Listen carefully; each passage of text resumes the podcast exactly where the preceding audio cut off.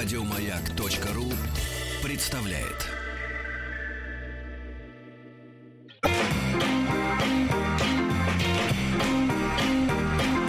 Сергей Стиллавин и его друзья на Маяке.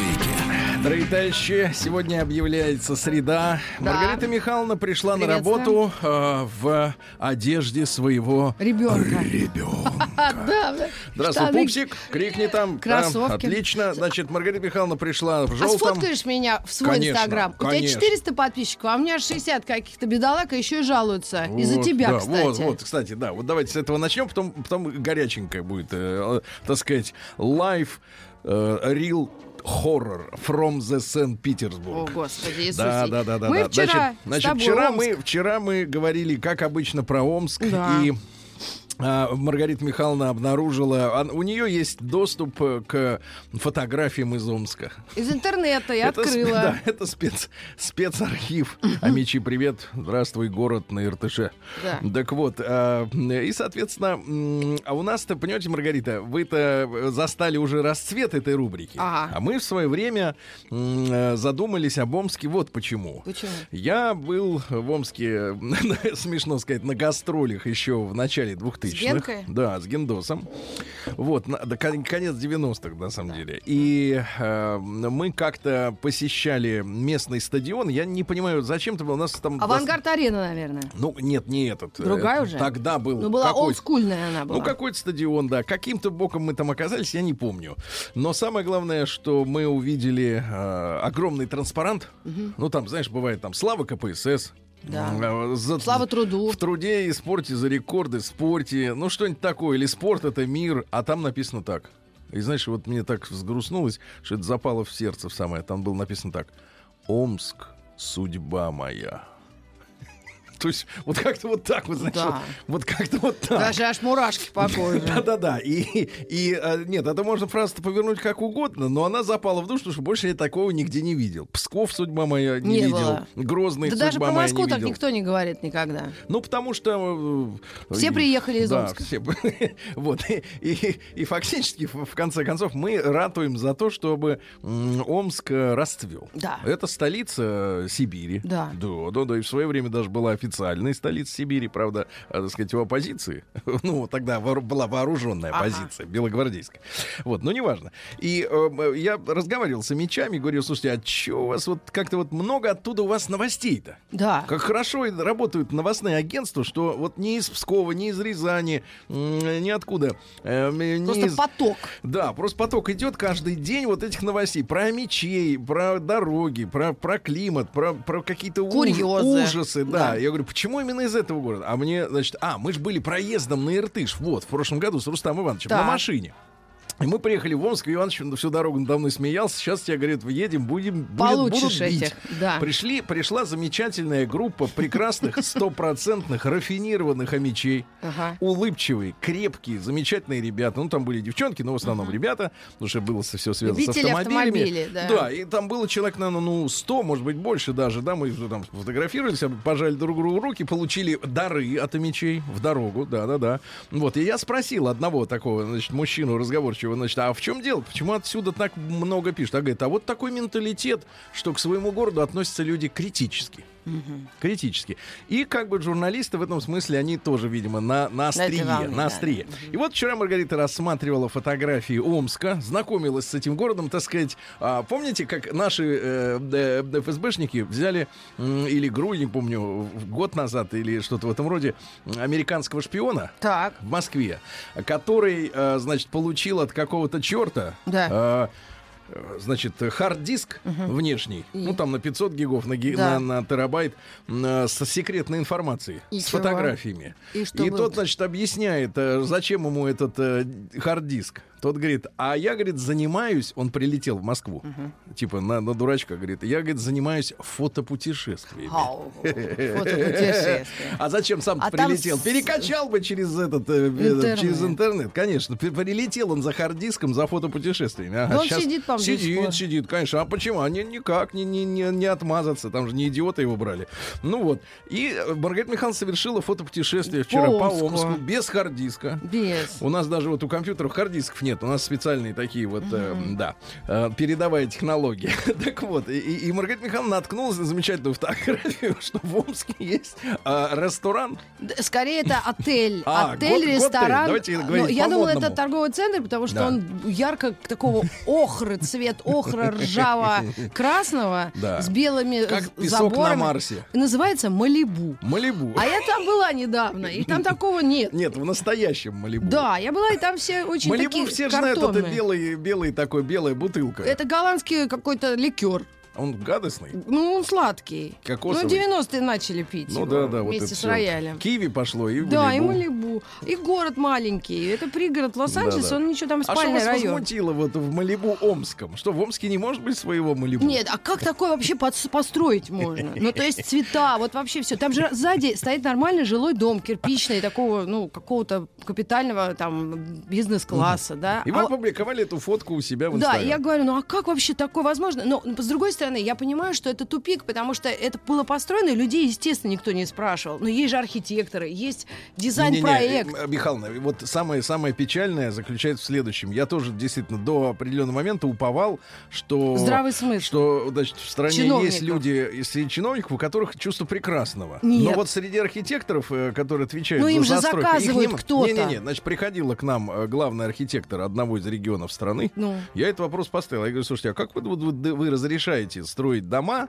ну, условно говоря, вот у вас есть сформированная застройка. Да. Ну, девятнадцатый век или двадцатый. Ну, остатки угодно, чего-то, да. да. Там да. же какого года Омск? тысяча семьсот, небось, какого-то. Да, доисторический. Конечно. Там найдено да. поселение еще не... И тут самых, Малибу да. посреди не, не, не, не. этого. И вот я, я же просто объяснить. Да, я говорю, а как вы позволяете, вот, например, в череду, например, особняков там девятнадцатого века, ну. дворянских, впендюрить э, стекляшку, да. какую-нибудь мерзость вот эту? Они говорят...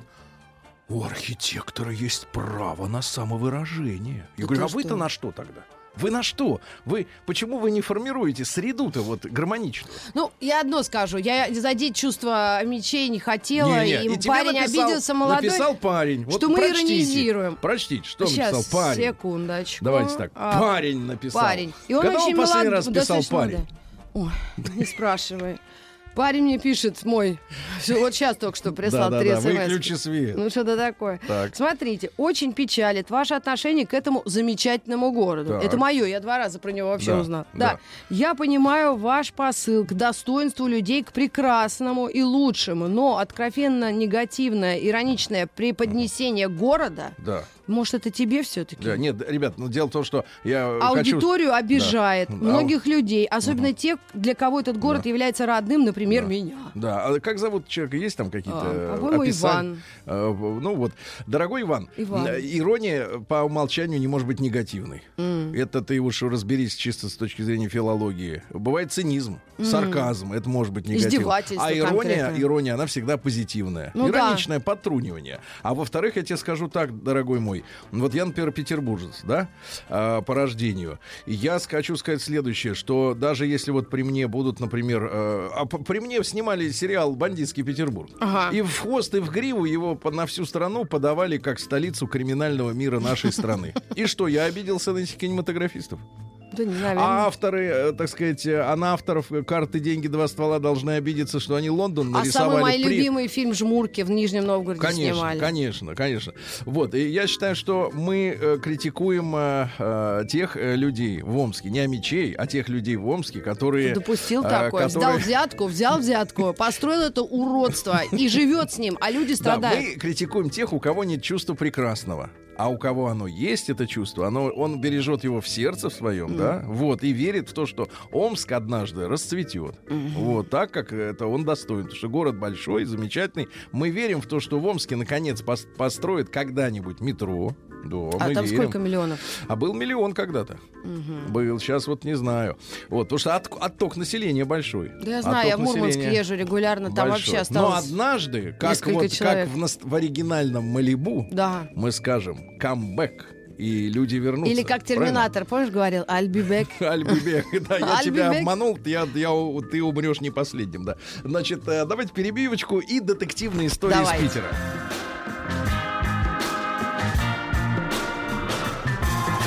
Сергей Стиллавин и его друзья. друзья. Значит, история с фотографиями, Маргарита, чтобы да-да. я не был голословным, я тебе буду показывать. Есть у меня, естественно, в Питере, опять же, уже раз разговор пошел, мои однокурсники, мои однокашники, мои замечательные друзья по институту. Вот, Лена и Рудик. Вот, угу. это они, так сказать, волею судеб так получилось, что совершенно стали работать не по профессии, филологии никакого отношения не имеют, но люди образованные, культурные, замечательные. И вот, значит, они моего возраста, у них девочки маленькой, пять лет, угу. вот, и они решили съездить, тут надо, пупсик, музыку немножко потрагичнее, вот эти дудки, они, они как раз вот к Омску больше подходят, ирония. Мы любим. Да-да-да, так вот, решили съездить в Петродворец. Так. Это жемчужина, ты знаешь. Да. Там Самсон, там лев, разрывает, там пасть, все, все дела, оттуда вода. Угу. Вот, ну, кто не был в Петергофе, тот, считай, красоты не видал. Кто ну, в Москве не видал красоты, да, не, да, не, да. не видал. Кто в цирке не, не смеется. Так. Да, да. И, и, значит, в советское время ходили в Петергоф метеоры. Это да, на, я ездил. На, ракета. Да, да, это, значит, на подводных крыльях. Такой... Красавица, катер, угу. застекленный весь, и он там часто... Во- такой он волну разрезал, да. гладь воды. Он, из-за того, что там действительно крылья, он поднимается да. над водой, соприкосновение трения изме... уходит, да, и он быстро-быстро там со скоростью чуть не шестьдесят километров в час несется в Петергоф. Потом наступили девяностые. Это я помню еще. А, да. Это все... Бандитский Петербург. Да, бандитский, Б- видимо, Петергоф, скорее, распилили бандитский. На части ракеты, и вот недавно их вернули, вот, и они снова курсируют. Все удобно, замечательно. Я так понимаю, по, по интернету можно купить билеты с местами, то есть не надо давиться и доказывать, что ты сидишь здесь, да, и все да. четко, да. И вот они, говорит, решили съездить в Петергоф на три с половиной часа. Угу. Купили билет туда, обратно, приплывают в Петергоф, а там большой причал. Да. Буду пока, начинаю показывать Давайте. фотографии. Вот, доста- вот достаточно Вижу. большой флаг российский развивается. Флаг, значит, соответственно, говорит, что несколько при, пришвартовалось метеоров, там в каждом, наверное, человек по сто, сто пятьдесят, я не помню, не, не знаю четко, Нет. сколько там народу, несколько штук и несколько сотен человек вышли mm. на этот замечательный причал. Вот я тебе показываю дальше, да? Вижу, да. Они, Очень, значит, ну, люди они, заполнили, люди, да, причал? Все заполнили, весь причал, и тут выясняется... Что Петергоф закрыт? Что не работает компьютер. Где? Вот э, на входе в парк, в Петродворец. То есть билеты продать им не могут? Они уже, наверное, куплены были, их не распечатаны. Но, в общем, не работает компьютер. Повисла вся сеть. Да. Это воскресенье. Угу. Значит, люди стоят на причале. Так. Солнце. Их никуда не пускают. Солнце. Их не пускают. Значит, на- назад они сесть не могут, потому что у них билеты на определенное время, время. через три с половиной часа. Вот. А в парк их тоже не пускают с причала. Так. Вот эту всю толпу плюс иностранцы, угу. значит, которые задают охранникам вопрос. Значит, вот не работает. Э, это э, же ваша проблема. Да, это ваша проблема. Не работает. Так давайте мы наликом заплатим. Нельзя. Дайте мы войдем, мы хотим писать... Когда будем уходить, заплатим. Писать или что-то в этом mm. роде. Говорят, нельзя, сейчас позовем Росгвардию, вам настучат. Обращаются, значит, люди по телефону, звонят в администрацию э, Петергофа. Не поднимает трубку автоответчик. Слушай, звонят, но... звонят в другие уполномоченные органы, там говорят, это не наша проблема, звоните в Петергоф. Значит, людей держат двадцать минут, тридцать, пятьдесят. Наконец, самые активные мужчины пошли на штурм. Слушай, мне кажется, я сейчас заплачу. Не-не, пошли на штурм э, этих самых ворот. Слышишь, я бы с детьми была, позор, я бы самоубийца совершила, или самосожжение. Нет, позор заключается в том, что там еще и иностранцы, они все это видят, и это срамота страшная. И значит, дети, они дети, пошли да? на штурм, значит, этих решеток. Так. То есть они не маленькие, не такие, как, знаешь, огораживают там митинги uh-huh. или что-то, не, не, не полметра. Значит, они вылезли, начали детей перетаскивать через эти заборы, иностранцев, значит, жен своих. В итоге, я так понимаю, что час с лишним ушел на Пере... перелаз. Покорение, да, да, да, да, потому что охранники только когда вот толпа, то есть это несколько сотен человек, толпа пошла уже на штурм, они перестали Росгвардии пугать. Так. Вот. В итоге, значит, люди пошли в парк, а обратно уже, когда возвращались, э, проход без билетов, угу. ну, просто на пристани, и там уже все можно отплыть и так далее. И я, понимаете, Маргарита, я ведь вот, являюсь главным врагом роботов. Да. В том числе секс-роботов. Угу. Потому что вот перед нами разворачивается страшная Трагедия. картина. Я людей не запугиваю, я описываю нормальную вещь. Вот смотрите, люди придумали, что э, будут э, все компьютеризировано. Mm. Вот в данном случае. Mm. Сошел, удобно, все, согласись. Но Почему не нашелся человек, который э, среди айтишников или среди администрации Вы... должен просчитать ситуацию, Если... когда вот эта вся штука, она... и не работает. Нет. А люди приплыли, и они стоят, вот несколько сотен человек стоят на этом, значит, причале, Mm-mm.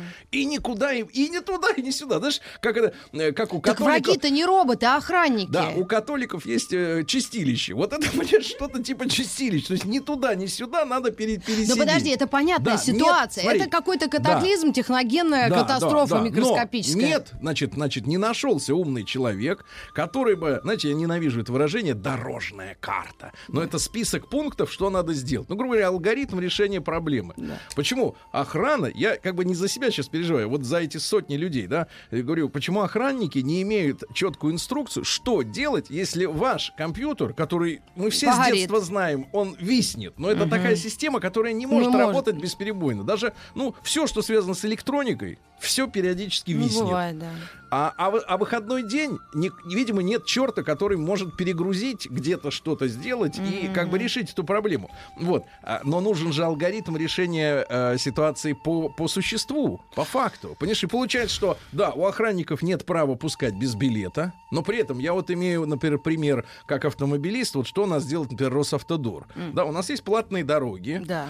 и когда у них... Я, я попадал, они просто открывают шлагбаумы, да, и, и даже без денег всех пропускают. Потому что невозможно, это их проблема. Да, невозможно, чтобы артерия там дорожная, да, она застряла из-за того, что какой-то э, вонючий процессор завис там или коротнуло где-то, да. Но здесь-то с людьми работают, понимаешь? Mm-hmm. Вот мы о чем с вами всегда говорим, да? Нам хочется, чтобы к людям относились с уважением. Да. Вот ситуация, ситуация, когда у вас проблема mm-hmm. в виде сломанного компьютера, вы как бы правы, потому что не вы его сломали. Да. А охранники обязаны проверять билеты. Но если у вас все пошло не так, в тартарары, но почему не раздать людям заранее, заранее инструкцию, что если ломается компьютер, то вот эти несчастные, невиновные, это можно понять. невиновные а люди... А может быть, они решают, что охранники, они не роботы, они не идиоты, они, они... видят, тут критическая ситуация, надо пустить людей, но потом разбираться. Нет полномочий. Ну это что? Синдром человека, ну который... это героизм называется, да, когда да. нет полномочий. Синдром человека, который, понимаешь, не, не может принять решение под страхом увольнения. Вот это, к сожалению, да. И я, я, честно говоря, вот просто хотел бы призвать людей, которые занимаются повсеместным внедрением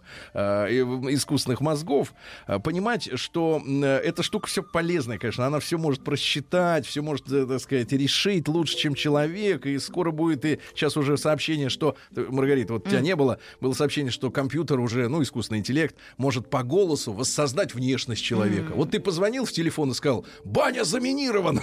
Господи. А тебя уже компьютер нарисовал, как ты выглядишь. И вот Баня уже заминирована тещей. Да, и вот уже фоторобот тебя уже ищут. Да, все фоторобот тещей. Все замечательно, все очень круто, ребята. Но электричество, ну, основа... Да все равно человек основа. за это все отвечает. Конечно. И, и, и я считаю, что обязательно должны быть просчитаны, э, значит, варианты действий, когда ваша замечательная суперсистема, самая удобная, конечно же, на свете, когда она работает, вдруг говорит: «Адьос, амигос». И И говорит, что больше я работать не буду. Потому что мне, вот, честно говоря, в данной ситуации, ну, я представляю, да. За державу обидно. Ну, мне и за державу, и люди, понимаешь, они приехали цивилизованно, культурно, на прекрасных метеорах, которые восстановлены. И все, что-то это пошло легенда, не так. Легенда, да. И, и вдруг вот такая бардачелла.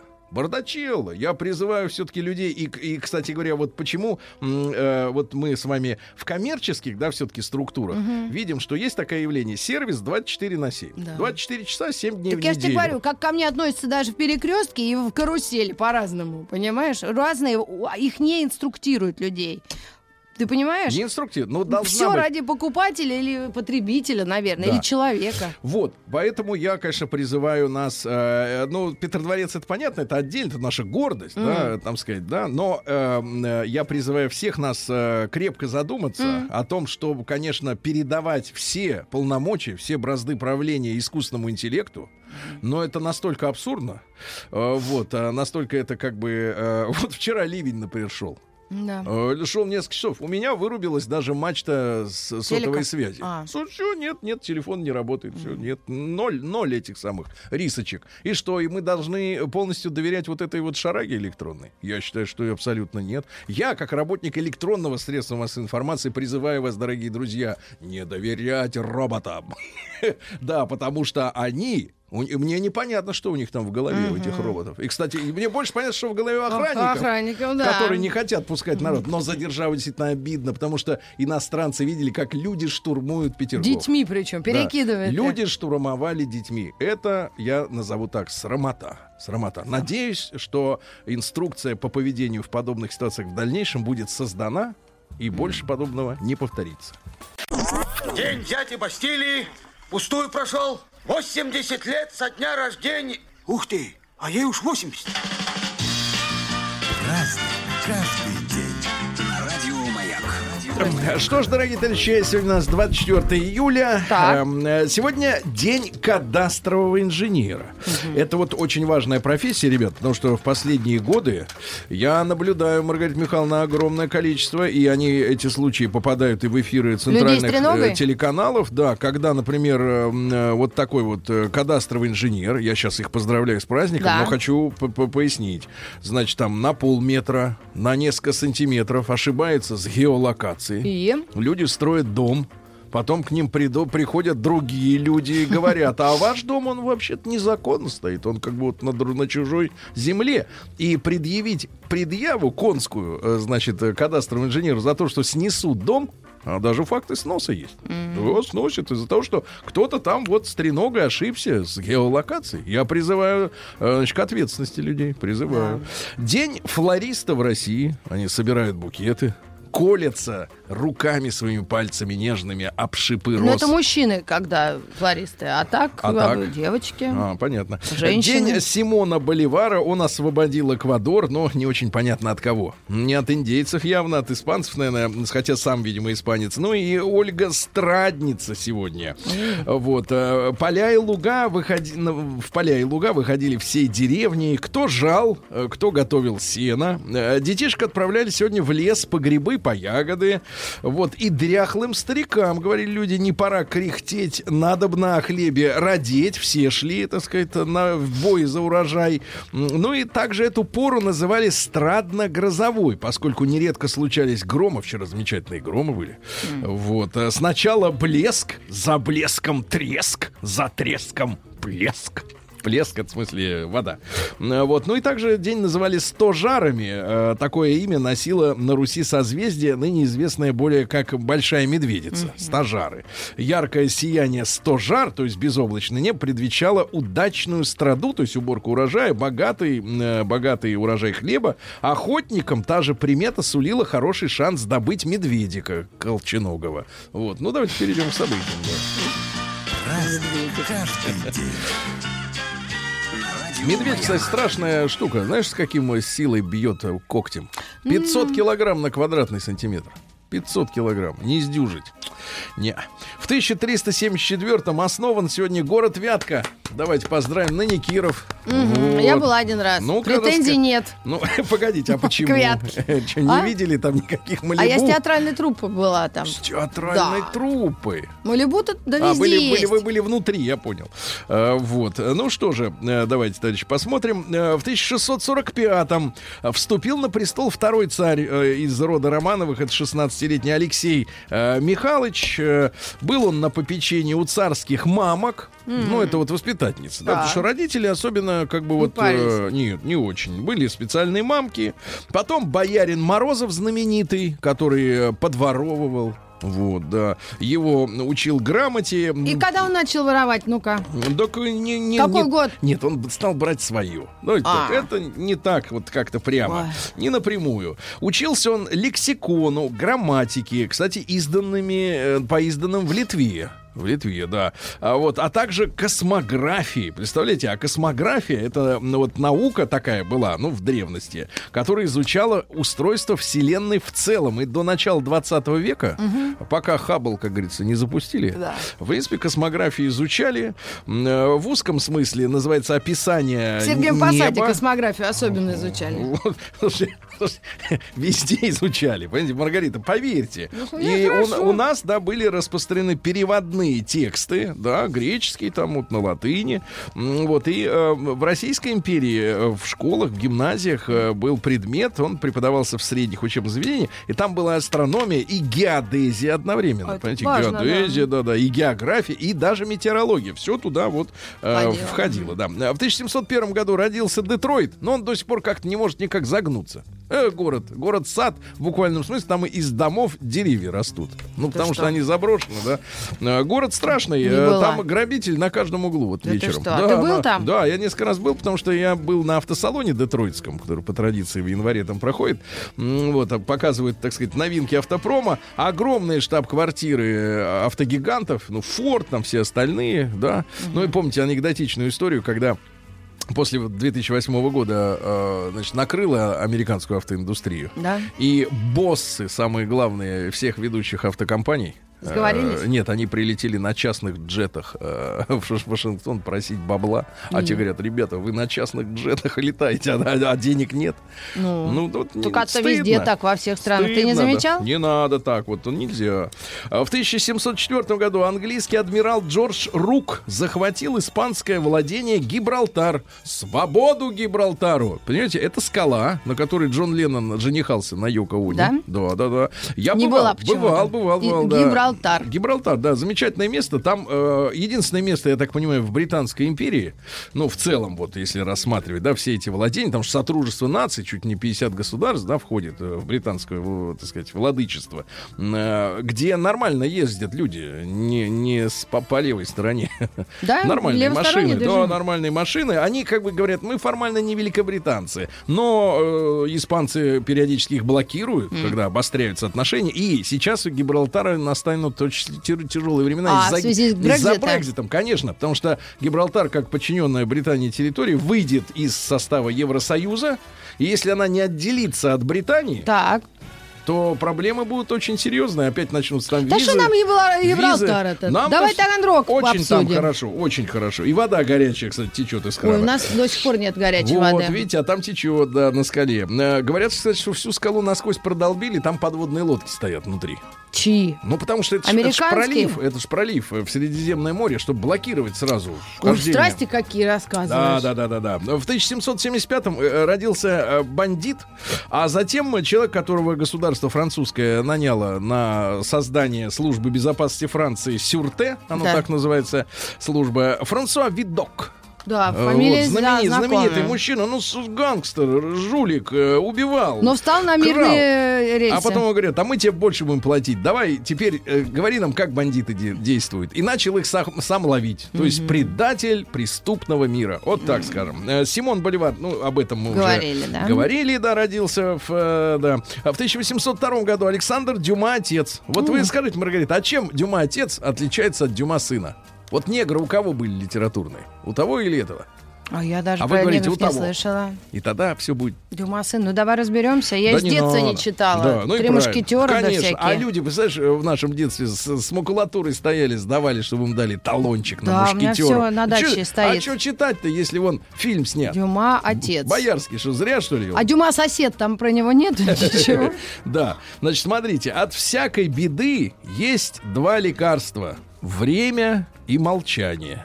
Глубоко. От mm-hmm. всякой беды. Дальше. Молодость — большой недостаток для того, кто уже не молод. Дюма отец написал. Ага, да. Три мушкетера. Ну, хорошо, хорошо. А сын и что? На... А сын, все остальное, видимо. Да, ну и, наконец, тот, кто мстит, иногда жалеет о совершенном. Тот, кто прощает, об этом никогда не жалеет. Вот так. Николай Гаврилович Чернышевский, наш революционер, демократ. Uh-huh. Не могу себе представить революционера-диктатора. А хотя нет, Робеспьер, да, Робеспьер.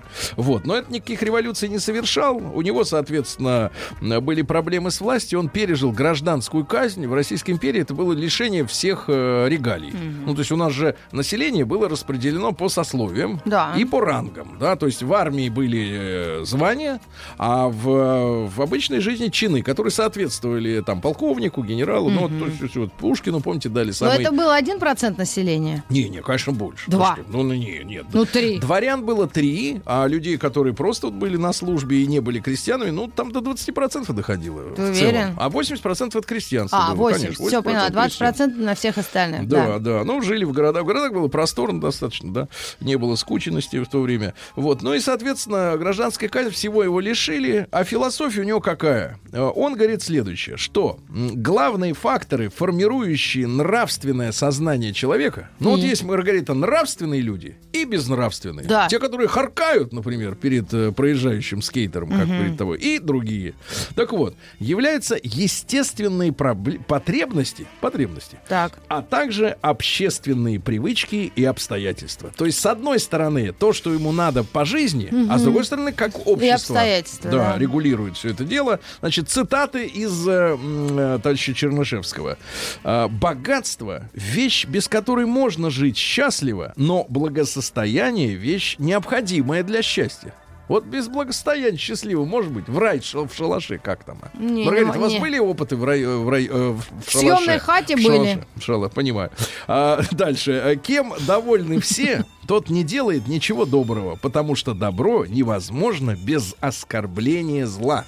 Если вами все довольны, вы...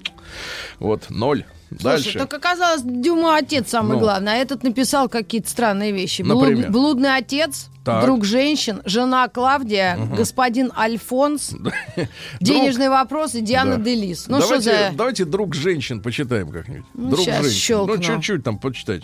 В тысяча восемьсот тридцать втором году в этот день Александру Сергеевичу Пушкину, приглашенному на гастроли в Соединенные Штаты Америки, здешними антрепренерами, полицейские не позволили сойти на пристань с парохода. Из Как в Петергофе? Из задействовавших, нет, по-другому, российских законов, А-а-а. разрешающих неграм попадать в Америку не иначе, как в качестве рабов в кандалах. Какой вот какой ужас. Цинизм, да. А в тысяча восемьсот тридцать седьмом трагически закончилась первая публичная демонстрация парашюта новой конструкции с перевернутым вверх куполом. Mm. То есть, наоборот, э, вверх дном. Ага. А, товарищ считал, что это вызовет стабильность полета, если брюхо будет вниз, да? Вот это да. Ну и, соответственно, такая форма парашюта, сыроежку да, такую. Кверх ногами, она должна быть предотвратила раскачивание во время спуска. Ну, типа, как погиб, ворон, как погиб, ворон. Погиб, парень. Естественно. Погиб, упал, все. Дальше, в тысяча восемьсот пятьдесят первом... Нет, так теория была подтверждена практикой. Да. В тысяча восемьсот пятьдесят первом в Британии отменен, теперь, внимание, налог на окна. Мау. Дело в том, что налоговая инспекция — это самая э, креативная структура в любой стране. Вот они придумали, что... Но это не так, как в Бутане. Кроме Бурунди, да. Да, там вот налог на уши.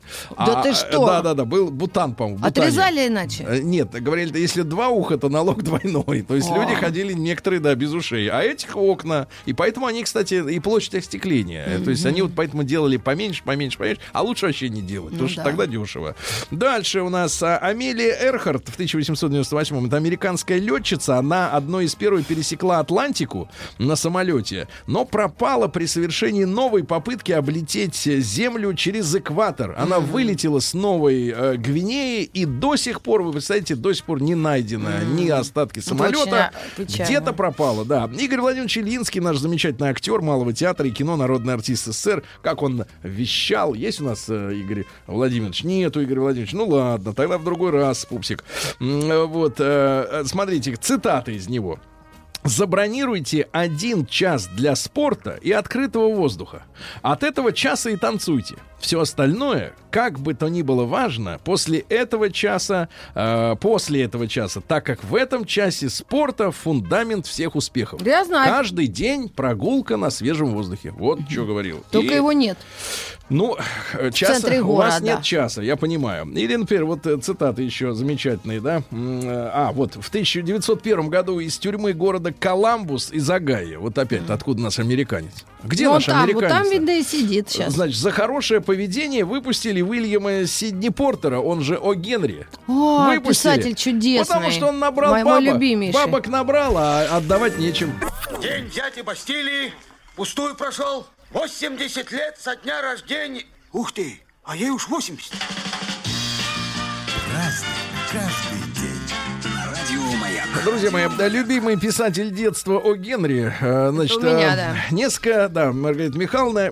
Трехтомник вот, желтый. Да, так вот, цитаты, давайте цитаты. «Пустой желудок — вернейшее противоядие от переполненного сердца». Да. Да, и вот смотрите, закругленность форм — бесспорно привлекательное качество. Что же касается гладкости, то чем больше морщин приобретает женщина, тем больше сглаживаются неровности ее характера. Абсолютно. Да, да, да. Если бы мужчины знали, чем занимаются девушки, когда остаются одни, никто бы на них никогда не женился. А вот Пупсик смеется. Я думаю, что она понимает, о чем идет речь. Погуляю-ка я по Омску. Или, например, можешь подставить ей фонарь под глазом, что... Кстати, почему феминистки не обвиняют О. Генри в сексизме? Ну, давно было. Можешь... Наших классиков, кстати, обвиняют. Можешь подставить ей фонарь под глазом, чтоб крепче любила. Это твое личное дело, но выполни то, о чем она просит. Купи шубу. Есть романтический да. рассказ. Помнишь «Последний лист»? «Последний лист», да. Значит, Николай Олимпович Гриценко в двенадцатом году родился, актер театра имени Ахтангова. К сожалению, вот не стало его в психиатрической лечебнице. Mm. Потому что актер настоящий, да, у него психика, она такая вот. Выгорание. Очень тон, тонкое, тонкое, да, дело. В тридцать пятом году Лес Рид, американ, английский композитор, автор многих популярных песен. Вот есть у нас «Last Waltz». Есть у нас Last Waltz, Пупсик? Да, есть. Смотрите, какой замечательный композитор. Вот, вот понимаете, Маргарита, я когда такую музыку слышу, да. я вот один вопрос. Ну откуда же хип-хоп-то взялся? Ну откуда? Откуда ну, вот друг, эта зараза другая, полезла? Н- да, ра- это не то, что направление, другая планета. Планета. Но это другая. разные люди. А, разные люди, Пушкин да. и... Пушкин и Гоголь, я согласен, да. В тридцать восьмом году изобретен в этот день растворимый кофе. Mm. Да, я не люблю. Не очень, конечно, это дело. Ну, хотя в девяностые только его и пили. Ну, это точно, да. Но без молока невозможно, да. В сорок первом году будущий американский президент Гарри Труман призвал помочь Советскому Союзу, если будет побеждать Германия. Угу. Или Германия, если вверх будет одерживать Советский Союз. Вот какая иуда. Ирина Петровна Мирошниченко сегодня родилась в сорок втором году, актриса театра и кино. Дай бог здоровья. Да, Анатолий Рудаков в пятидесятом. А, вот, а, вы его отлично знаете, просто не такое раскрученное имя, как, например, у актера а, какого?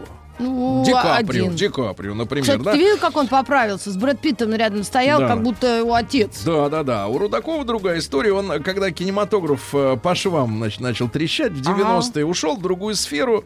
Вот, занимался снабжением крупных строек. Так а где он играл? Да везде он играл. Например, в «Поисках капитана Гранта». Да вы помните его? Ну, наберите. Mm. Анатолий Рудаков. Сразу лицо вспомните. Сейчас. Замечательный актер. Он а продолжает кстати, сниматься в сериалах. Рудаков. Да, да а. сразу вспомните лицо. Ну, конечно. А, с днем рождения его. В пятьдесят втором году Гас Ван Сент, американский кинорежиссер. А, вот, да. Вот это вы знаете, да, Гас Ван Сента? Да. Ну, конечно. Вот с чем он знаменит. Ну, я внешне тоже не помню. Да.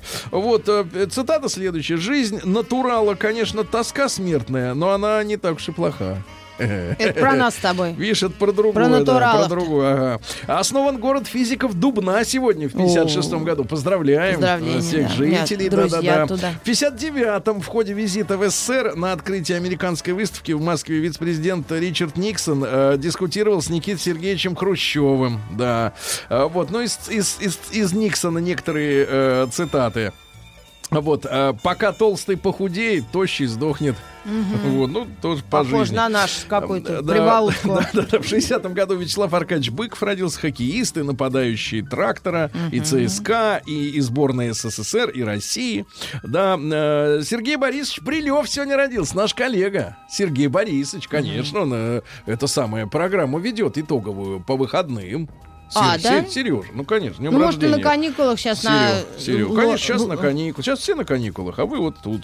В девяностом году в СССР отмеди... от... отменены введенные за пять лет до этого, в восемьдесят пятом году, когда пошла перестройка, mm-hmm. отменены ограничения на продажу алкоголя. Ведь вот какая история, ребята, у нас в стране-то произошла. А, значит, в восемьдесят пятом году а, с подачи определенных членов Политбюро mm-hmm. начали вырубать виноградники. Mm-hmm. Вот, решили, что какой-то идиот придумал, что народ спа- спаивается вином, да, а это не водкой. Обидно. Значит, потом начали у- за- уже закрывать все краны, в том числе сорокаградусные. Народ озверел от этого дела, да. А в девяностом, когда нужно было, соответственно, э, уже создать э, атмосферу пофигизма, э, раз и выбросили все на прилавок. Спирт-рояль. Да, и люди начали уже бухать. Вот такая вот нехорошая какая-то история, да, мутная. Но это все равно какие-то лоббистские группы, конечно, я думаю. Конечно, конечно. Сегодня так... вот интересный день, ребят, запомните. В девяностом году впервые, это был еще Советский Союз, это даже не девяносто первый год, в девяностом году в Киеве на здании городской администрации впервые присобачили синий-желтый флаг, mm-hmm. вот этот вот, который сейчас является государственным украинским. В девяносто третьем Центральный банк России сообщил, что купюры советского образца больше не действуют. Ух Помните ты. Наши рублики? Они такие маленькие, маленькие были, были, но бумажечки. Такие, но крепкие были, мали в свое mm-hmm. время, да. А, ну и большое дело было в начале двухтысячных, старички помнят. А, дело в том, что во Франции Брестский суд, это не на границе с Польшей, это Брест французский, снял арест с нашего парусника Седов, которого mm-hmm. удерживали несколько месяцев по требованию швейцарской фирмы «Нага».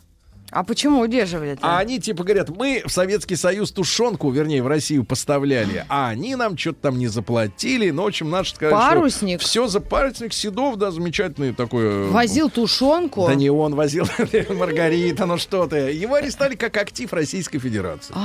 Они нам поставляли какое-то дребедение. Четырехмачтовый барк. Конечно, это красавец, лайнер, можно сказать. Но он немецкий был изначально. Ну, немецкий, что ж делать? Конфисковали. Правильно, за за грехи. Вот. Ну и в две тысячи девятом году в шведских территориальных водах захвачен лесовоз «Арктик Си». Тоже помните такое дело-то? Нет? А ну забыли сейчас уже. Помню. Арктик. Вот, а, да-да-да. Под флагом Мальты. Он шел из Финляндии в Алжир. Там и такая интересная история была. Но все разрешилось э, более-менее мирно. Значит, смотрю на ваши сообщения, ребята, где, э, соответственно, мы наврали. Да. Э, пишут следующее. Э, Пушкин не ездил в Америку. Э, mm-hmm. Не гастролировал в Америку. Ну и, наконец, э, победитель с, э, получает от нас благодарность. Победил он с фразой... Но рэп писал. Да, победил с фразой «Врешь про Пушкина! Врешь!»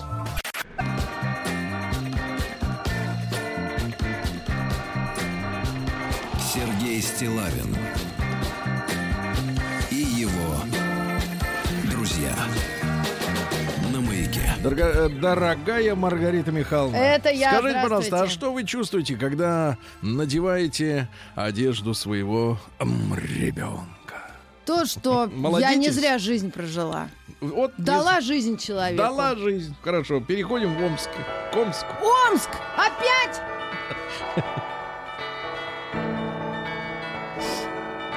Боже ты мой.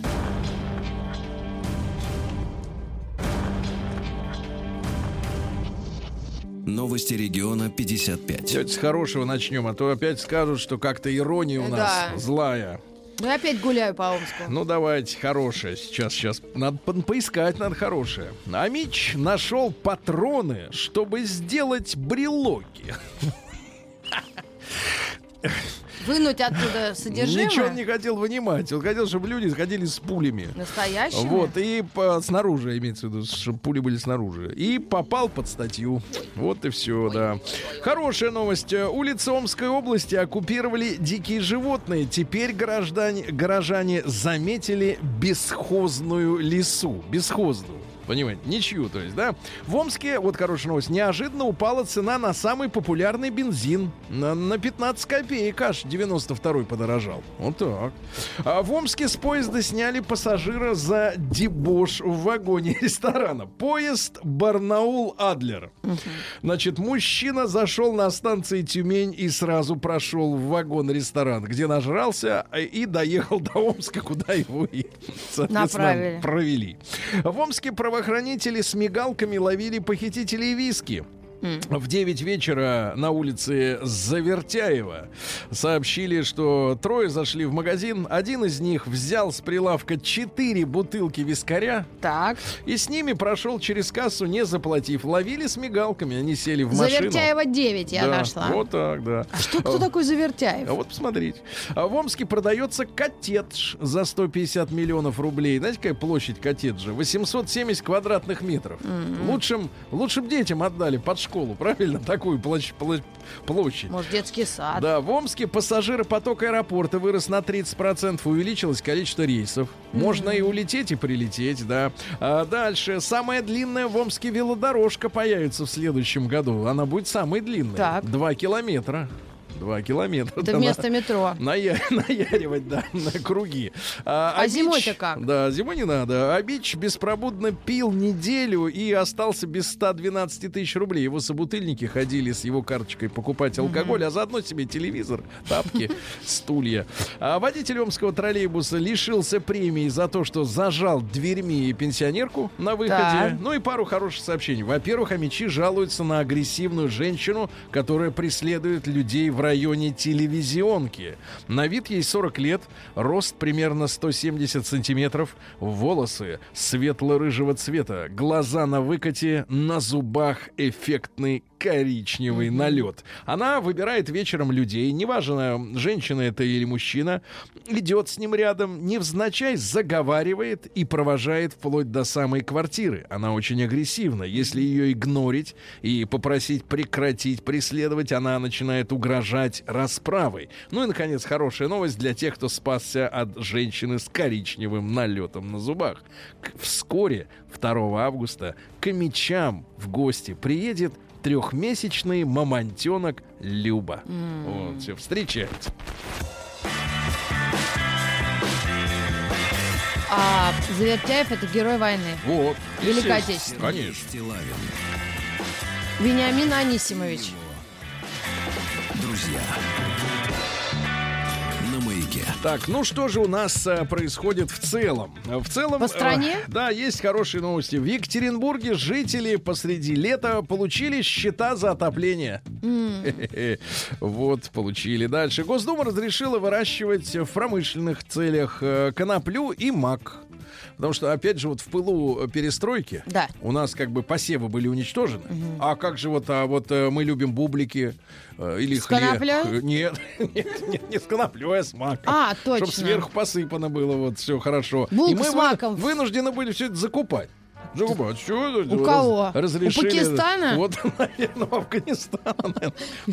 Кристина Агилера упала со сцены в Петербурге. Ага. Законопроект о продаже алкоголя после двадцати одного года внесли в Госдуму. Хорошая история. Да, да, да. Да, пусть детки подольше, так сказать, не пьют. Пропавший в Архангельской области мальчик нашелся с полной корзинкой грибочков. Молодец какой. Очень хорошо. Эксперты рассказали, сколько нужно, вернее, напомнили россиянам есть в день овощей и фруктов. А ну скажи. четыреста грамм. четыреста, mm. да. Ну и, наконец, пару сообщений. Во-первых, ни дня без инициативы наш От человек Милонова? Виталий Милонов. Да. Я чувствовала. Милонов это. Предложил запретить ходить по улицам с голым торсом мужчинам. А кто ходит? Запретить. Видимо, он помнит что-то. Может, он, на Невском, он только это и замечает. На Невском кого-то видит. Мы-то не можем вспомнить. У него глаз алмаз. Давайте, okay. Маргарита Михайловна, это наш человек. Ну и, наконец, слушайте, отличное сообщение. Давай. Просто отличное. Российским чиновницам, а вы знаете, ведь это женщины подневольные, mm. они же должны соблюдать дресс-код.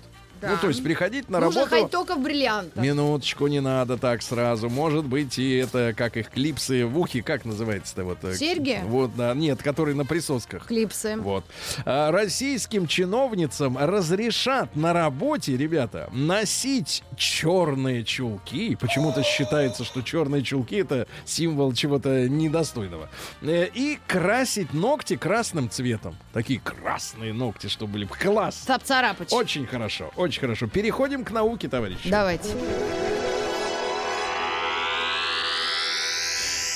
Наука и жизнь. Ну что же, вчера я вам рассказывал, как в нашей стране появился робот Фёдор. И так. вот уже сегодня, кстати, искусственный интеллект э, в разговоре с э, нашим человеком в космосе, э, в Роскосмосе, э, Дмитрием Рогозиным э, попросил заменить его имя Фёдор. Да ты что? Да, да, это приходит Дмитрий Рогозин к нему, значит, к, к роботу, да, и говорит: здравствуй, Фёдор. А тот говорит: я хочу быть не Фёдором. А кем? Вот, дело в том, что он, ранее в лаборатории его звали Аватаром. Аватаром, да. Он говорит: хочу, хочу другое имя. Сейчас подбирают, специалисты подбирают. То есть робот сам отказался от этого имени? Да, он говорит: не хочу быть Фёдором. Вот, вот это его последнее слово. А психологи нашли причину интереса народа к моржеванию. Есть такие люди, они раздеваются. А, моржевание. Моржевание, да, опускаются, значит, в воду, в холодную, в снегу, потом бегают, хорошо. Значит, оказывается, моржевание на некоторое время снижает показатель тревожности. О-о-о. Ну, то есть он расслабли, расслабился и вышел. Таблеток. Да, не надо, это вот американский путь. Избав... У них там и воды холодной нет. У них а все жара есть. Кругом, но это далеко.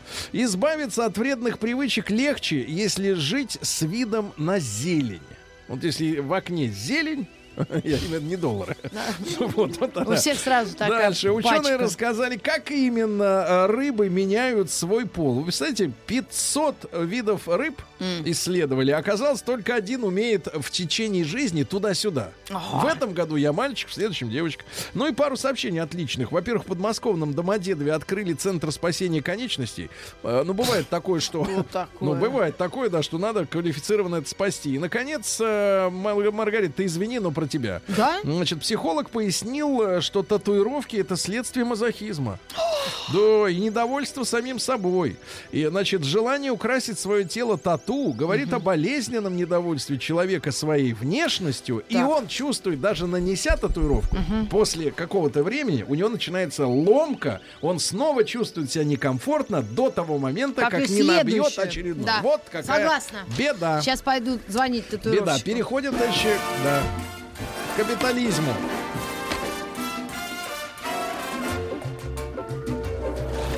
Новости капитализма.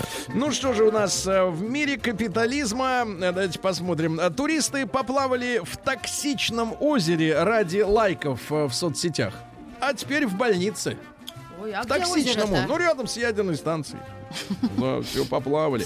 Помните, как человек где-то на Западе, то ли в Германии, то ли в Англии, выиграл э, миллион фунтов стерлингов и на радостях э, купил золотую краску, э, накрасил себе тестикулы и... золотом. И умер? И умер через час, потому что она оказалась токсичной. Господи. Примерно та же история.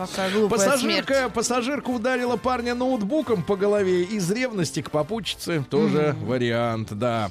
Дальше. War Brothers, Warner, извините, экранизирует комикс о супергерое из советского колхоза. Вот, наконец, к нашему наследию приступили. Это надо пересмотреть в «Любовь и голуби». Да, уфолог заметил на Марсе дверной проем для инопланетян лилипутов, да. Дальше. Американцы официально запретили удалять когти у котов. Да, вот читали Удалить. наши новости. Основная да, да, да. студия новостей про это прочитала. Конечно. Но мы повторим. Прекратите рвать когти. Да, ну и наконец... Пора рвать когти. Да, ну и наконец в Швейцарии начали приплачивать людям за взятые кредиты. Страна абсурдов. Ну и наконец, смотрите, какая интересная штука. Мужчина от скуки установил себе Тиндер. Ну, просто так. он долго ездил в электричке, в лифте, и... чтобы не скучно было. И нашел там свою жену, нашел. Жену нашел. И смотрите, второй раз, два раза нельзя войти в одну воду, а этот смог. В один Тиндер. Ну и, наконец, новость с фотографией, Маргарита. Так. Сейчас пока оцените фото черно-белое. Закончился цветной картридж. Покупателей поразили женские тела без фотошопа в рекламе нижнего белья. Они думали, что там все по-другому. Значит, испанский бренд нижнего белья Ойшо. Да. Знаете такое? Ну, Понашиваете да, иногда. Mm-mm. Ветшает Mm-mm. быстро. Я, не, это не моя тема. Не носите? А вы вообще, ну понятно. Нет, опубликовал, опубликовал рекламные фотографии с неотретушированными телами моделей. И люди просто в шоке, ребята. В съемке приняли участие три женщины в нюдовом кружевном белье. Ну, то есть цвета э, кофе с молоком, Mm-mm. да? Одна ну, из них пыльные розы с пышными формами, вторая с изъянами кожи на бедрах. Изъяны от чего они? От пуль? От целлюлита. Вот, третья просто беременная, хорошо. И подписчики компании обрадовались, что фотографы не стали редактировать снимки, но ужаснулись тем, как женщины выглядят на самом деле. Какой кошмар! Срочно. Не все так. Не все. Все жены Тимати красиво выглядят. И Резо. Как раз перейдем к Россиюшке, матушке.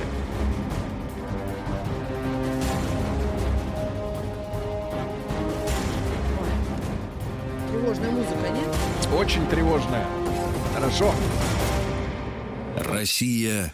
Так, ну что же, Россия. Давайте посмотрим, что у нас происходит. Да. Суд в Петербурге признал виновным чиновника, который брал взятки медом и яйками. Ну, это не страшно. Любил медок с яйцами. Да, значит...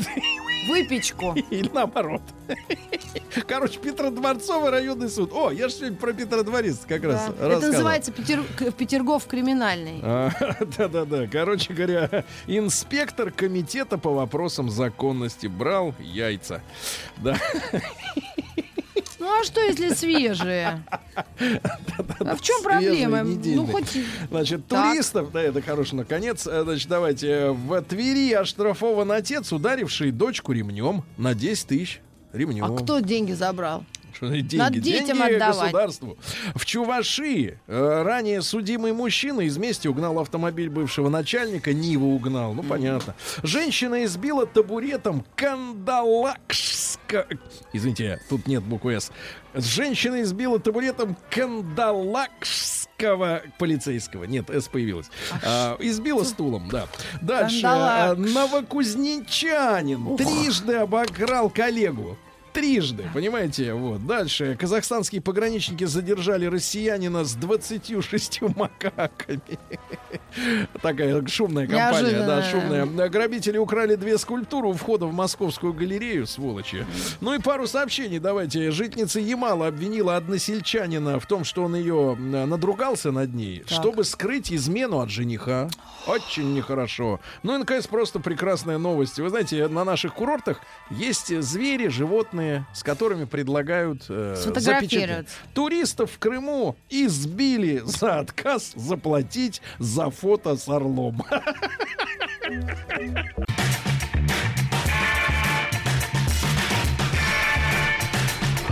Сергей Стиллавин и его друзья. Так, друзья мои, сегодня у нас э, разговор будет э, по мотивам, э, по мотивам э, ситуации. Ну, достаточно так вот она юмористично звучит, э, юмористично.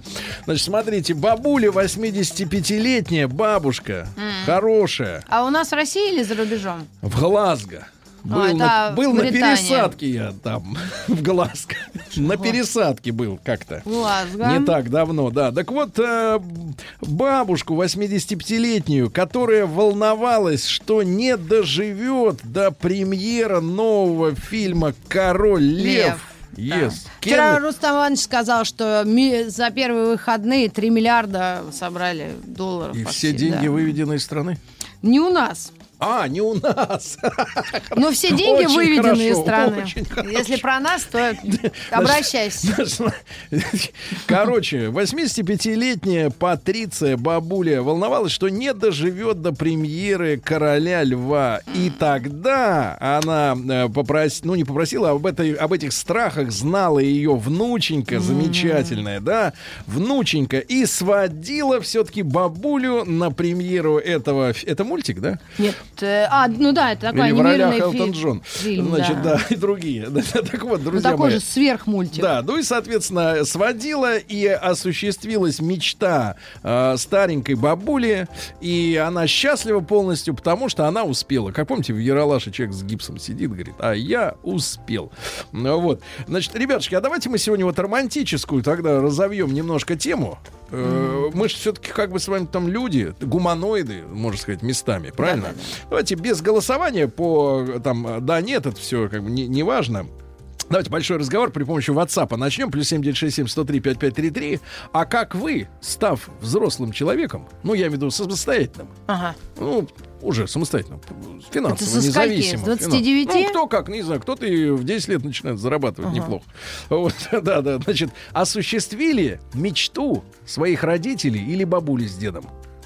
А, то есть бабушка с дедушкой да, или должны были озвучить мечту? Нет, нет, наши ребята, они сами о себе скажут. А. Сами о себе скажут. Ребята, вот вы стали взрослым, так. как вы осуществили мечту, желание либо ваших родителей, либо бабушки с дедушкой. Да, да, вот. Подумайте. Давайте об этом. Время. Плюс семь девять шесть семь сто три пять пять три три. Давайте, давайте об этом поговорим. Тема, она как бы вот веет добротой. Вы чувствуете? Угу. Доброта немножко вот, надо, не хватает ее нам.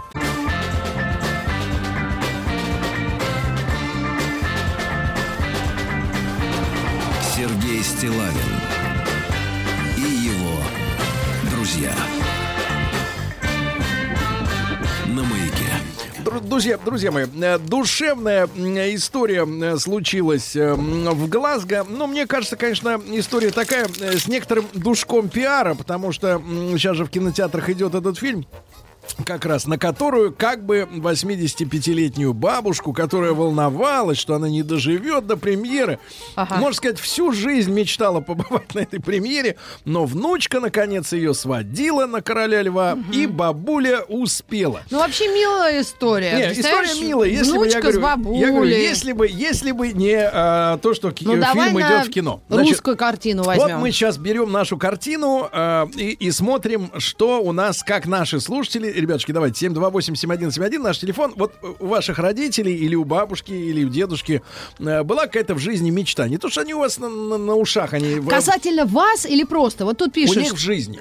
У да. них в жизни была мечта какая-то. Они, нет, не то, чтобы мечта, но они вам иногда говорили, эх, а если бы там... Mm-hmm. Но понимали, что у них нет для этого времени, средств, хоть одним глазком, как говорил Кутузов, да? Ну да, ну что-то такое. Вот из Питера, например, прекрасный человек написал: «Везу маму, ей больше шестьдесят лет, в Крым. Она ни разу там не была.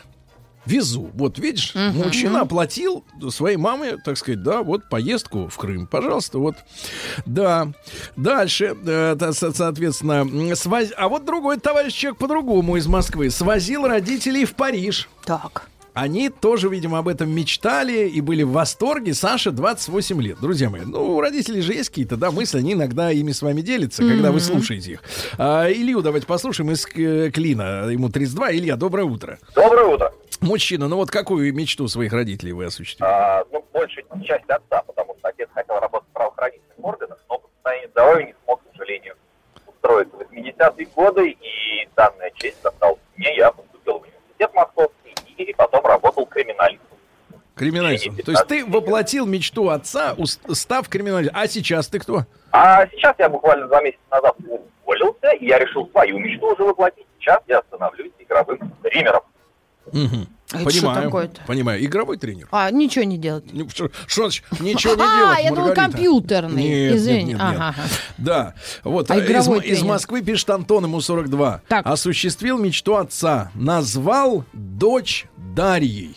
Угу. Вот. А, его дочь, то есть мою сестру, зовут Ольга.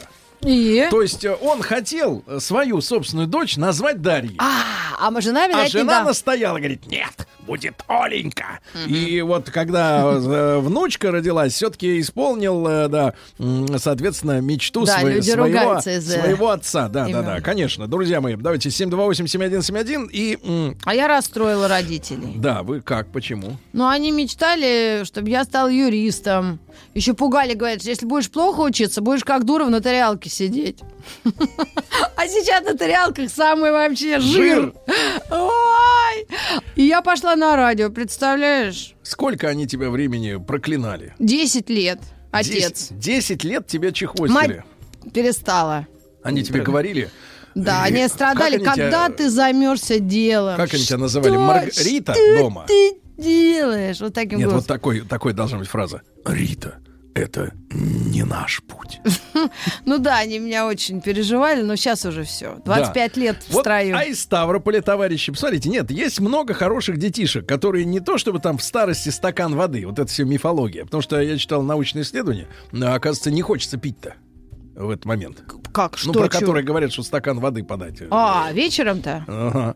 Так перед вот, смертью? Да, да, Игорь из Ставропольского края пишет. Отец всю жизнь ездил на старых машинах, а я подарил ему новую Весту эс вэ Кросс. Аплодисменты. Универсал, да, да, молодец, да, мужчина. Да. Теперь он самый крутой в своем селе. Представляете, вот у человеку сын подарил автомобиль. Это ж круто. А у Весты бывает коробка-автомат? Бывает. Точно? Бывает. А, тогда прекрасно вообще. Да. Давайте Рому из Москвы послушаем, ему сорок шесть. Ром, доброе утро.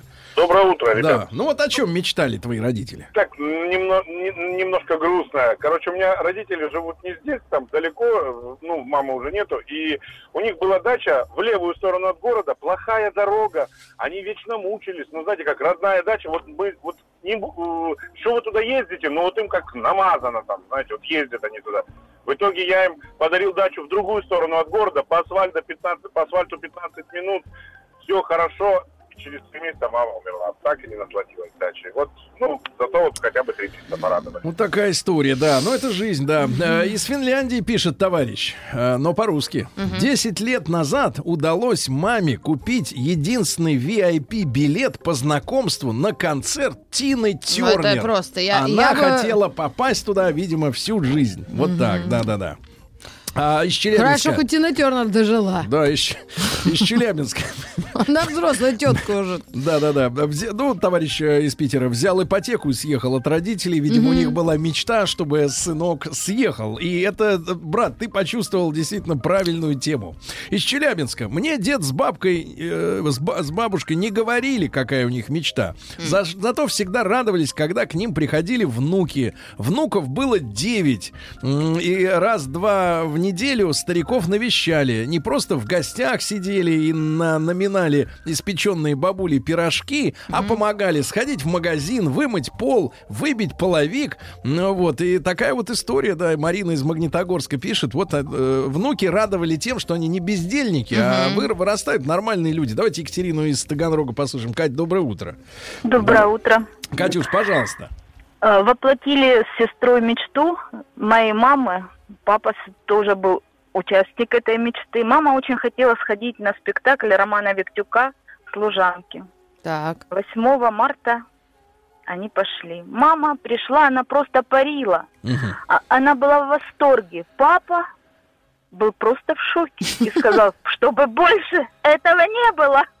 А где был спектакль? В Таганроге или в Москве вы ездили? Да, да, приезжал в Таганрог. А. У него, не, мужчинам не очень просто смотреть, поверьте. На Виктюка. Не ну очень. Как нет, может на, быть мама нет. без папы пойти? Да, ну, понятно, никак, да. понятно. Ну, то есть один, один, ты терпи, а ты сиди, да. Mm. А, да, радость, да, понятно. А, Артем, это сорок лет из Екатеринбурга. Здравствуйте. Встав взрослым и самостоятельным, создаешь свою семью и автоматически исполняешь мечту своих родителей. Но ну, есть да. другая крайность. Когда девочки говорят, начиная с восемнадцати лет, когда ты выйдешь замуж, а. когда ты родишь нам Слушай. внука, вот это вот все, да. И на женщины, я, я так понял, вот общаюсь э, с, с нашей аудиторией в том числе, я понимаю, что это для женщин Прессинг, очень да? большое, большое давление mm-hmm. такое, да, потому что я вижу огромное количество... Мои держались. Я вижу огромное количество разведенных э, mm-hmm. девчонок, mm-hmm. но я уже с высоты своих лет называю девчонками и тех, кому тридцать. Да, конечно. Вот, и они, значит, вот разведенные mm-hmm. с, с ребенком только потому, что... Хотели вот вышли, что-то детей. Вышли за первого попавшегося, более-менее устраивавшего маму, угу. вот, и, а потом оказался человек-то не а, тот. А, кстати, родители часто гоняют, да, вот, э, избранников. Вот мне всю жизнь отец тоже говорил это. Мне мама Гони следующая его, говорила. Да? Чё, тебе твоя что? Приведешь домой. С лестницы спущу. Прям так? Жесть какая. Давайте, давайте. Поэтому я домой не водил. Значит, Ирину... Ну, тяжело, когда нет машины, я понимаю. Значит, Ирина из Ярославля. Ир, доброе, Ирина, доброе утро. Доброе утро. Да, Ириночка, пожалуйста. Здравствуйте. Ну, здравствуйте. У нас, ну как не у нас, а у моего отца и его брата была мечта. У нас дедушка пропал без вести в декабре сорок третьего в Новгородской области. О, Витебской области, неважно. Вот. И его, короче, моя двоюродная сестра, нашли его могилу, его в плен взяли, и там, ну там через знакомых, там архивы какие-то поднимали, и съездили туда, где он похоронен. И, в общем, конечно, мой отец не дожил, но вот и... и его брат, он знал, где похоронен их отец, который пропал без вести в годы войны. Угу. Да, спасибо, спасибо, спасибо, Ирина, вам. Из Ростова пишет товарищ Татьяна. Вот угу. э, в прошлом году нам с мужем наши взрослые дети так. купили билеты на Формулу-один в Сочи. Сбылась очень давняя мечта, понимаете? да? Угу. Понимаете? Слушай, ну, это ну, как смотри, приятно это, как смотри, приятно. Ну, может быть, не, чтобы всех не исключать из дискуссии, может всех быть, а будем. Что вы теперь сами своим детям озвучиваете мечты? Потому что вот нам уже по полвека, да, почти. Так. То есть мы тоже, у нас уже дети достаточно взрослые, мы можем им свои Заказы, мечты транслировать. Да, под ёлкой оставлять в ага. сапогах. Чтобы не делать так, как те вот предыдущие наши, да, как они прессовали нас, иди туда учись, или то, получи нормальное образование, потом делай, что хочешь. И вырастешь без толчу. Да, да, вот это все. Давайте Тамару послушаем из «Набережных Челнов». Тамар, доброе утро. Доброе утро. Тамар, прошу. Слушаю вас постоянно, вы классные, спасибо за эфир. Не могла не удержаться, не позвонить, потому что произошло беспрецедентное событие. У меня, на самом деле, был день рождения недавно. И так случилось, я не знаю, в Диснее, наверное, что-то про нас знают, потому что все премьеры последних мультиков совпали с датами рождения членов нашей семьи. И восемнадцатого июля, в мой день рождения, была премьера «Короля Льва». Я в это время была в Москве, и моя средняя дочь устроила мне ну, фееричный день рождения. Он начался утром с просмотра этого фильма. Mm-hmm. Я очень ей благодарна. Я благодарна вообще всем, потому что это, это реально круто, когда твой ребенок так э, чутко тебя понимает и дарит тебе такие вот подарки.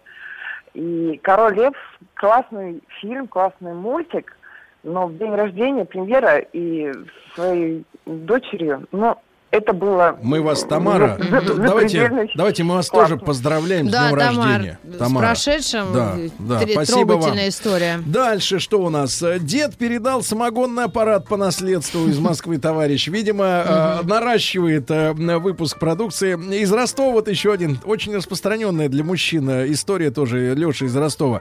Я осуществил мечту своих родителей давно. Произошло и когда свалил из дома. Еще один свалил. Но это, видимо, когда немножко отношения на натянутый, да, чувствуешь, что надо освободить площадь, mm-hmm. да, под, под огурцы. Мама давно мечтала, из Омска Игорь пишет. Игорь Яныч, добрый день, доброе утро, тридцать лет. Что когда пойдет на пенсию, так. то заведет себе собачку любимой Ой. породы. Но на данный момент не совпали ваши интересы, Маргарита. Йоркширский терьер. Да, это с волосиками, с волосиками. Она вышла на пенсию, а я подарил ей эту собачку. О. Мама была очень рада. Игоряша молодец. Угу. Не, ну надо а уважать. Давай сделаю, да. проведу я сейчас да. сеанс эм, родителей терапии. Есть одна история, когда Марлен Дитрих, уже взрослая, да. приехала, э, собиралась в Россию, и спросили, а что вы хотите вот здесь увидеть? И она говорит, я хочу встретить уже пожилого Константина Паустовского. Uh-huh. И у него есть рассказ, очень короткий, называется «Телеграмма». И вот каждый, кто нас сейчас слушает, и найдет эти там восемь-десять минут и прочитает этот рассказ, потом ком в горле, звонки родителям, слезы и а, с, а, вот ощущение жизни, которую ты уже прожила, которая у тебя впереди. Ребята, я реально прямо вас прошу это сделать. Кто в молодости читал, можно так поверхностно, но когда ты взрослый, у тебя самого есть дети. И это просто неповторимую такой... Телеграмма, да, да. Телеграмма, да. Дальше. Ну, давайте посмотрим. Ну, ребята у нас хорошие собрались. Из Москвы Женя пишет, тридцать шесть лет. Подарил маме путевку в санаторий Айданиль в Крыму. Последний раз она там была в восемьдесят втором. Угу. восемьдесят втором. Из Башкортостана. Доброе утро. Отцу вставил зубы и матери. Господи, Имеется... вот это просто О, герой. При... Причем сделал протезы сам. Я зубной техник. Это Толя, тридцать лет. Откуда? Из Уфы. Из Уфы, mm-hmm. молодец, молодец. Умница. А, Рита умница, я с ней в одной группе на юрфаке учился. Было дело. А, вот, диск «Скорпион», скупленный у Митрофановой, храню как реликвию. Ну, я думаю, я что продавала по, диски? По, по спекулятивной ну, цене. Да, да, да, да. Ну, да. Значит, ладно, доброе утро. Из Москвы, да. а, я маме купил квартиру. Давайте, давайте, ребята. Это я... единственный и наш по... слушатель. Да, и мама из семь лет из частного дома ходила в квартиру в том же населенном пункте. Она мечтала о своей ванне.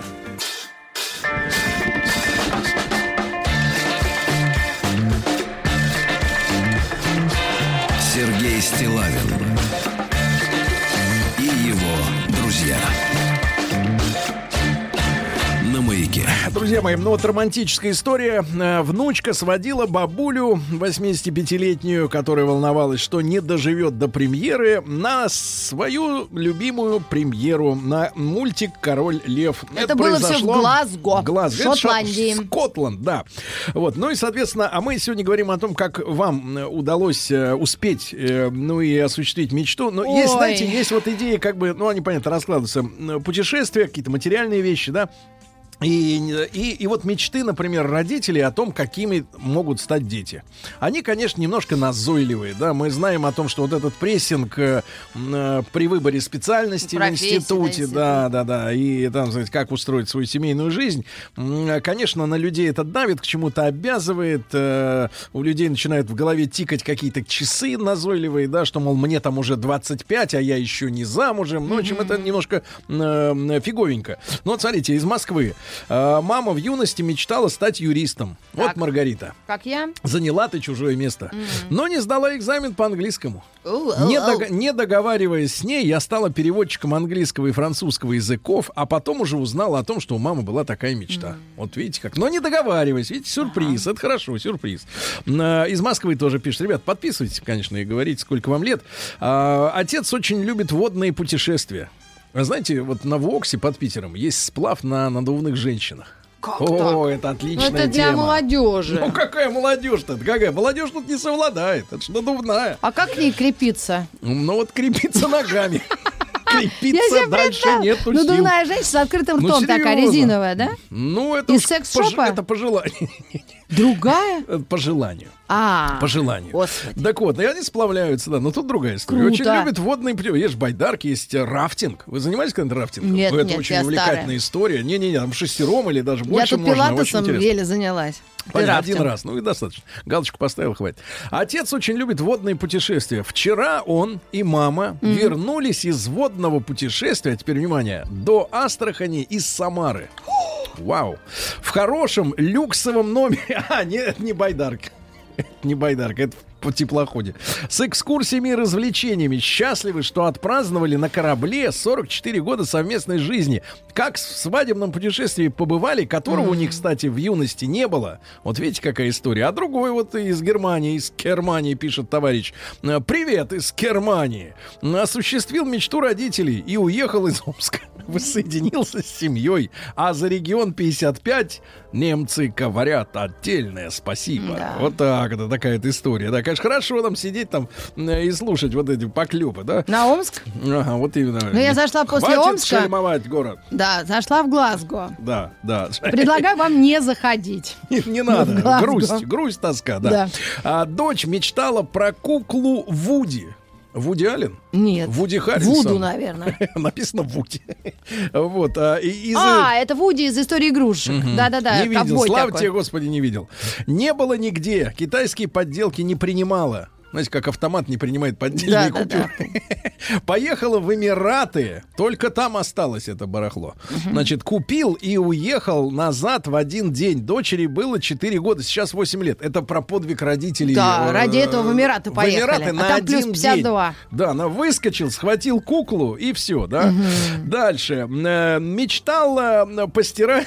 Мечтал постирать э- кроссовки. Они... были ветхими и, и пахли. Растрепались. Проснулся утром, а кошечка в них, так сказать, да. Наделала? И спасибо кошке, что заставила исполнить выбросить. мою мечту. Нет, не выбросить, постирать. Постирать кроссовки. Он э, такой мужчина-то, да. Да, стал покупать маме туры за границу. Угу. Мама в семьдесят пять первый раз полетела на само... Первый раз на самолете, ребята, в семьдесят пять полетела мама. Вы представляете, какой... А посмотри, уже успел наш один слушатель прочитать рассказ телеграмма. Да, конечно, за душу берет. Ребята, я вам говорю, это не для слабонервных. На да. ночь только и с валерьянкой. Да, на, ну на ночь-то зачем? Всю ну, ночь а днем, если почитаешь, потом еще, не дай бог, Хорошо, напьешься. надеюсь, надеюсь, что в ближайшее время отправлю родителей на пароме в Норвегию. О-о-о. Это ж откуда паром-то идет. А, а посмотреть, посмотреть фьорды и горные водопады. Папа очень хочет. Работаю я в три смены, и их люблю. Мама, папа, привет. Игорь, тридцать шесть лет, из Питера. Вот такая вот ну, история. Ну, а там близко, да, до Норвегии? Из Питера. Mm. До рукой подать. Тысячи три, наверное, и ты уже на месте. А, тысячи три ты... махнуть. Рублей? Да ну что ты, конечно. Тысячи три рублей. Да, это, это чтобы кроссовки купить, в которых пойдешь, так сказать, до, до Норвегии, да. Родителям на Васильевском острове. Так, это тоже там у вас. Васька, Васька, это Питер, да, угу. конечно. Отремонтировал полностью квартиру угу. с, сами, с заменой, там Т девять работает адски, угу. с заменой всего, то есть трубы, ух. Все бронзовое. Слушай, видишь, гордые дети. Да, оборудовал всем новым, и маме установил ее мечту. Кухню со всеми гаджетами. Питер из Денис. Слушайте, какие хорошие детишки, а все-таки mm-hmm. растут-то, да? Вот. А у некоторых мам, я знаю, мы одну осуществили мечту. Мама да. очень хотела в модный приговор, что ли. Мы ее записали, ее там переодели, отмыли. Представляешь, иногда мамы подкрасили. Так... Да, да. Но это мечта такая, достаточно такая... осуществимая, в принципе. А, да, да, осуществимая, да. Вот, а Рита, а что бы ты хотела, чтобы твоя дочка, когда подрастет, сделала для тебя? Вот давай сейчас записываем шутить? Письмо в будущее. Шу... Нет. Нет. Ну, давай сначала пошути, а потом черт. Смеемся. Ну, я ей давно говорю, белый рейндж-ровер хочу, вок. Ну, тогда уж не будет рейндж-роверов-то. Как? Он уж не скоро подожди, будет. Как? Ты что? Да, не будет уже все. А на чем будет? Все тогда? Электрическое будет. А. Ну, уже, уже. Ну, электро-рейндж-ровер. Так они друг от друга уже и отличаться не будут. И муж армянин. Вот, да. Ну, а серьезно. Рейндж-ровер белый. Понимаю. Понимаю. Не, я на самом деле вот действительно как папаша могу сказать, что э, самая большая радость вот э, в жизни, наверное, увидеть, что э, твой ребенок счастлив. Ну, так они сам... счастливы в детстве и так. Нет, нет, нет. Ну, вот в жизни, во взрослой жизни. А-а-а. Когда уже, когда уже ребенок понимает, что к чему здесь в этом мире, что иллюзии, они не нужны, что, в принципе, не все так, как в детстве рассказывали mm-hmm. в сказках.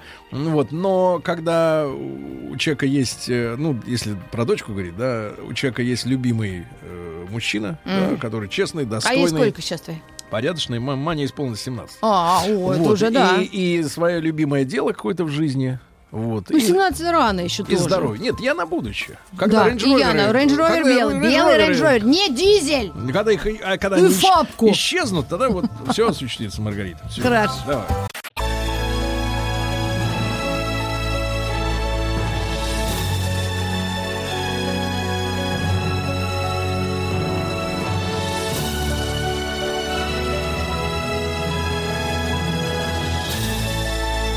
Россия. Страна возможностей. Друзья мои, ну вы заметили наверняка, что в этом сезоне, в летнем, мы с нашим добрым старым товарищем, уже старым, время течет быстро, поэтому время, так сказать, сразу назначают старыми товарищами за несколько лет, уже старые. Значит, Алексей Анатольевич Каспрыжак. Лёш, доброе утро. Привет. Здравствуйте. Вот, да, доброе утро. Ректор мастерской управления «Сенеж». И сегодня, как по традиции уже, как мы договорились, Алексей Анатольевич пришел не один. А вместе с ним к нам в студию пожаловал э, Петр Валерьевич Иванов. Доброе утро. Мы, получается, оба Валерьевичи, да. Вот, генеральный директор Федеральной пассажирской компании. Значит, вот... Петр Валерьевич. Объясните. Или просто Петр, да, мы когда да, говорили... Давайте без Валерьевича. Да, да, да, просто, да. Пи- да. просто Петя. Без Валерьевича, да. да. Совсем не перегибай, пожалуйста. Да, Петр. Я, честно говоря, вот не встречал это, этого названия до этого. Федеральная пассажирская компания. Федеральная пассажирская компания работает под брендом эр жэ дэ. Когда вы едете в плацкарте, купе, эс вэ, люксе, это все федеральная пассажирская это компания. Это все вы. Да, но мы неотъемлемая часть эр жэ дэ. Федеральная пассажирская компания — это самостоятельное акционерное общество, которое входит в холдинг эр жэ дэ и на сто процентов принадлежит Российским железным дорогам. Поэтому здесь э, юридически мы самостоятельные, но фактически, конечно, мы работаем в э, общей системе, в единой. Но по мы... обеспечению перевозки но пассажиров в дальнем следовании. Но мы не про это. Не про это. Мы не про это. Хотя, с другой стороны, а расскажи, откуда ты приехал сейчас? Сейчас у нас было совещание у первого заместителя эр жэ дэ Анатолия Анисимовича Краснощёка, как раз... И... Штаб обсуждал открытие движения по Северной железной дороге. Вы знаете, там была авария. Ее устранили. усилиями там, круглосуточной работы, вот за двое суток, это на самом деле очень быстро, с учетом того размыва путей, который там произошел, и восстановлено движение всех пассажирских поездов, то есть теперь мы входим в график, надеемся, в течение это суток. Это где грузовой состав, да? Да, там, да, да, да, это где грузовой состав, и там, к сожалению, это была единственная дорога, по которой можно было проехать из, со стороны Сыктывкара в сторону Воркуты и Лабытнанг. Она сейчас восстановлена. Сегодня вот до двух часов ночи уже прошли первые пассажирские поезда, и мы надеемся, что теперь войдем в график. Не, ну я-то не про это спрашиваю. Я да. спрашиваю, а это нормальная же история? Там нормально. Во сколько началось? В семь тридцать. В семь тридцать? И как, каждый день? Ну, у нас не каждый день в семь тридцать, но, в принципе, это нормальная история. Нормальная история, что люди начинают работать так же, как и ты. Раньше, да. чем так восемь девять. Же, как и я, так, как, так же, как и я, и даже чуть-чуть на полчаса позже. Да. да. Петр, но поскольку я уже так примерно представляю наш вот, формат да, разговора, мы же говорим э, о, о вас как о э, человеке. человеке, да, который э, вот, э, жил да был. Родился в Москве, да? Да. Вот. А как сложилась жизнь? Вот какой путь? Что было после школы? Ну, сначала была школа. Да. Наверное, в школе, в школе все и начинается, потому что у меня много друзей осталось со школы, и я думаю, что в моей жизни школа на мою судьбу и мое взросление оказала очень большое влияние. Это была какая-то суперспецшкола? Это была суперспецшкола, которая сейчас имени Леонида Сидоровича Мильграма. Находится она на Академической. Может быть, она там не, не супер в сегодняшнем понимании, да, но э, там была совершенно особая аура. И Мильграм подобрал себе такую команду преподавателей, искренне преданных своему делу, которая занималась не обучением, а воспитанием. И это, наверное, была основная задача. Мы сегодня вот очень много говорим о том, что в школе, да, сейчас, ну, такие голоса, по крайней мере, очень громко раздаются. Школа должна давать знания. В первую очередь, да? Неправда. Я с этим не могу никак согласиться. Как тоже, ну, мы примерно ровесники, да, да там плюс-минус в семидесятые годы. Вот, и, и, и, конечно, а кто еще должен воспитать человека, если в семье все разные, правильно? А ведь нам нужно жить в обществе друг с другом, правильно? Да. А как они воспитывали? То есть вот с утра до ночи нотации читали? Никаких нотаций и не было вообще. Делай вот нет, так. Нет, нет, нет, не было никаких нотаций. Во-первых, Мильграм был очень открытый человек, и у нас никогда не закрывалась дверь в кабинет директора. То есть любой ученик, любой преподаватель, даже если там что-то происходит в этот момент, он мог э, зайти и спросить, там, Леонид Алексеевич, можно там, в перемену к вам успеть попасть там, с какими-то вопросами? И эта открытость, она распространялась на всех. То есть так вели себя все преподаватели, все э, наши учителя.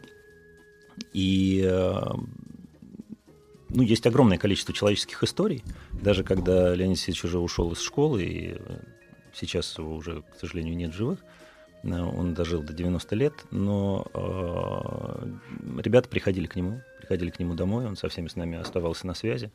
И, конечно, вот это, несмотря на то, что он нам не преподавал, э, у нас было такое уважение к человеку. Он прошел всю войну, воевал, э, супруга у него была итальянка. То есть в советское время э, это, да, быть э, сыном репрессированного разведчика, с супругой итальянкой, стать директором школы депутатом. В общем, это была непростая задача. То есть, это мог... больше нигде нельзя было реализоваться, на самом деле. Может быть, таких да. много историй. Ну, э- он всегда сам говорил всем правду. Угу. И нас приучал к этому. А как ему удалось так э, сделать, такую, создать, да, такую школу, если вот мы сегодня даже, условно говоря, не можем договориться там толком по единому учебнику истории? Ну, чтобы был один учебник, да? А вот сейчас, Маргарита, вас не очень хорошо слышно, да. Я тебе подскажу, если что. Да-да-да. А тогда, тогда, соответственно, вот все регламентировано очень четко, да, как надо, все методички, и вдруг такой, такой вот цветок расцвел, да, такой, как бы, душ человечный. Роль личности в истории, наверное. Ну, и потом он все делал сам. Вот, знаете, он своим примером всегда показывал, как надо себя вести. Он первый приходил в школу, там можно было полвосьмого в семь прийти, он уже был всегда на работе. Всегда горел свет, всегда открыта дверь, он последним уходил, и он там жил. Uh-huh. Вот это был его как бы такой дом. А это приводило к тому, что не было двоечников? Нет, mm-hmm. конечно, были двоечники. Конечно, были двоечники. Ну, все разные. Конечно, были и двоечники, и отличники, и хулиганы, и прилежные, и там чего только не было. Как в обычной школе, как обычная жизнь. Но это опять, кто хочет взять, тот возьмет. у кого есть желание, он видит рядом с собой эти примеры, и у него есть возможность им последовать. А, а как вам, как вам, Петр, родители э, с вами разговаривали относительно выбора дальнейшего пути в жизни? Потому что иногда, да, у нас, э, ну, может быть, такая наша культурная mm. традиция, да, когда либо родители хотят, чтобы сын пошел дальше, чем они. Или там, да, и, или вот у него не получилось, он хочет, а ты вот иди туда, или вот мечта какая-то есть, да, а, или сотрудничество. И вы, вы были свободны в выборе дальнейшего пути, дальнейшего пути своего? Нет, пока я про миллиграммы закончу, две истории да. расскажу. А, первая история, я списывал на математике, но так как все шпаргалки можно было легко найти, я ее засунул себе в галстук.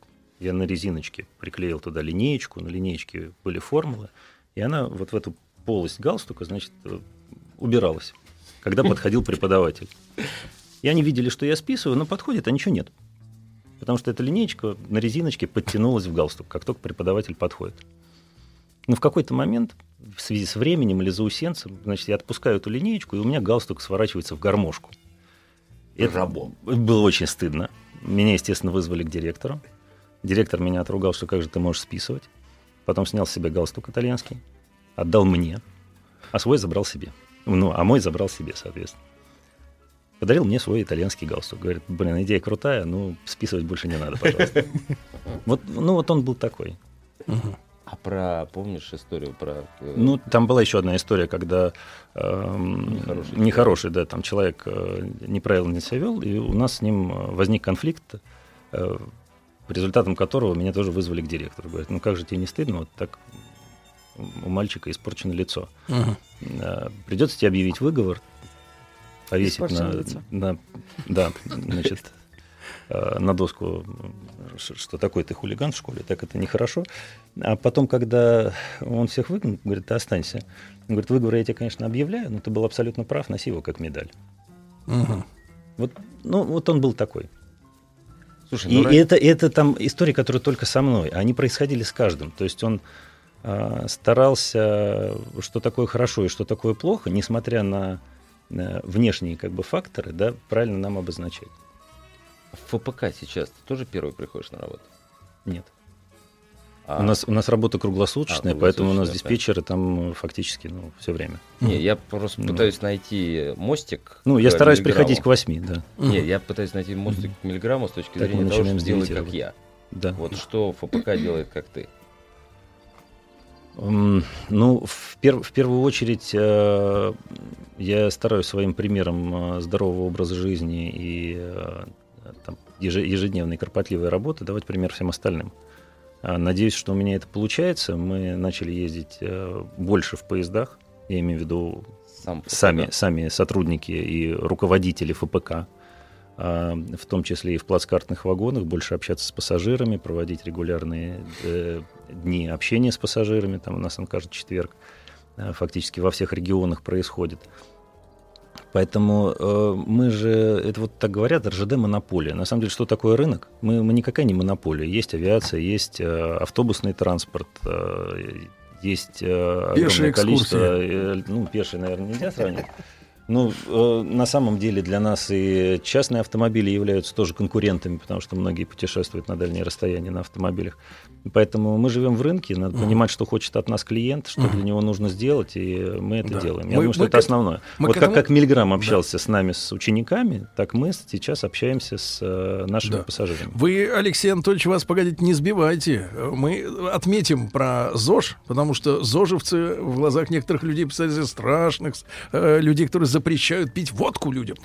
Ну, я бы, честно говоря, вернулся к, истории, вернулся к истории воспитания, потому да, что да, да, нет, воспитание да, в школе, а, ну, нельзя сказать, что дома ты не, ну, тебя не воспитывали. У нет, тебя дома, есть конечно, тради- традиционная сем- семейная. Да, у, на, у нас была в семье традиция, мы... А, то есть, наверное, она была не, не у нас, а у моих родителей. Они всегда вечером садились обсудить итоги дня и что они планируют там на завтра. И я всегда присутствовал в этих разговорах. То есть, несмотря на то, что они были очень взрослыми, порой, и родители обсуждали, что у них происходит на работе. И не было исключений никогда? Нет. Всегда? Меня никогда не выгоняли. То есть, любые, любые вопросы я слышал, и я понимал, как родители принимают решения. Простые решения по хозяйству, по дому, по работе. по, по бюджету. А кто был старший? У нас был абсолютно открытый бюджет. А кто был старший в доме? У нас не было такого вообще.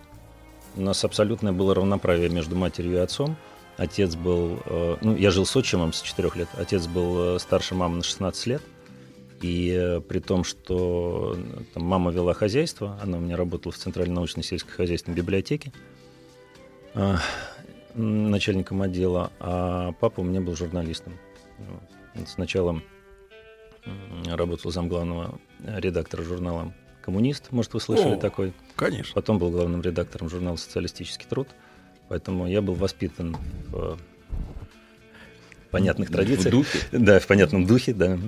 Петр Но, Валерьевич, знаете, когда, не могу когда, не когда я стал постарше, да. э, э, отец у меня тоже всегда вставал рано, и, а я учился в институте как раз в, в первую смену, и, и он, и он читал, писал какую-нибудь передовицу. И я говорю: пап, вот как ты это пишешь вообще? Ну, вот ты...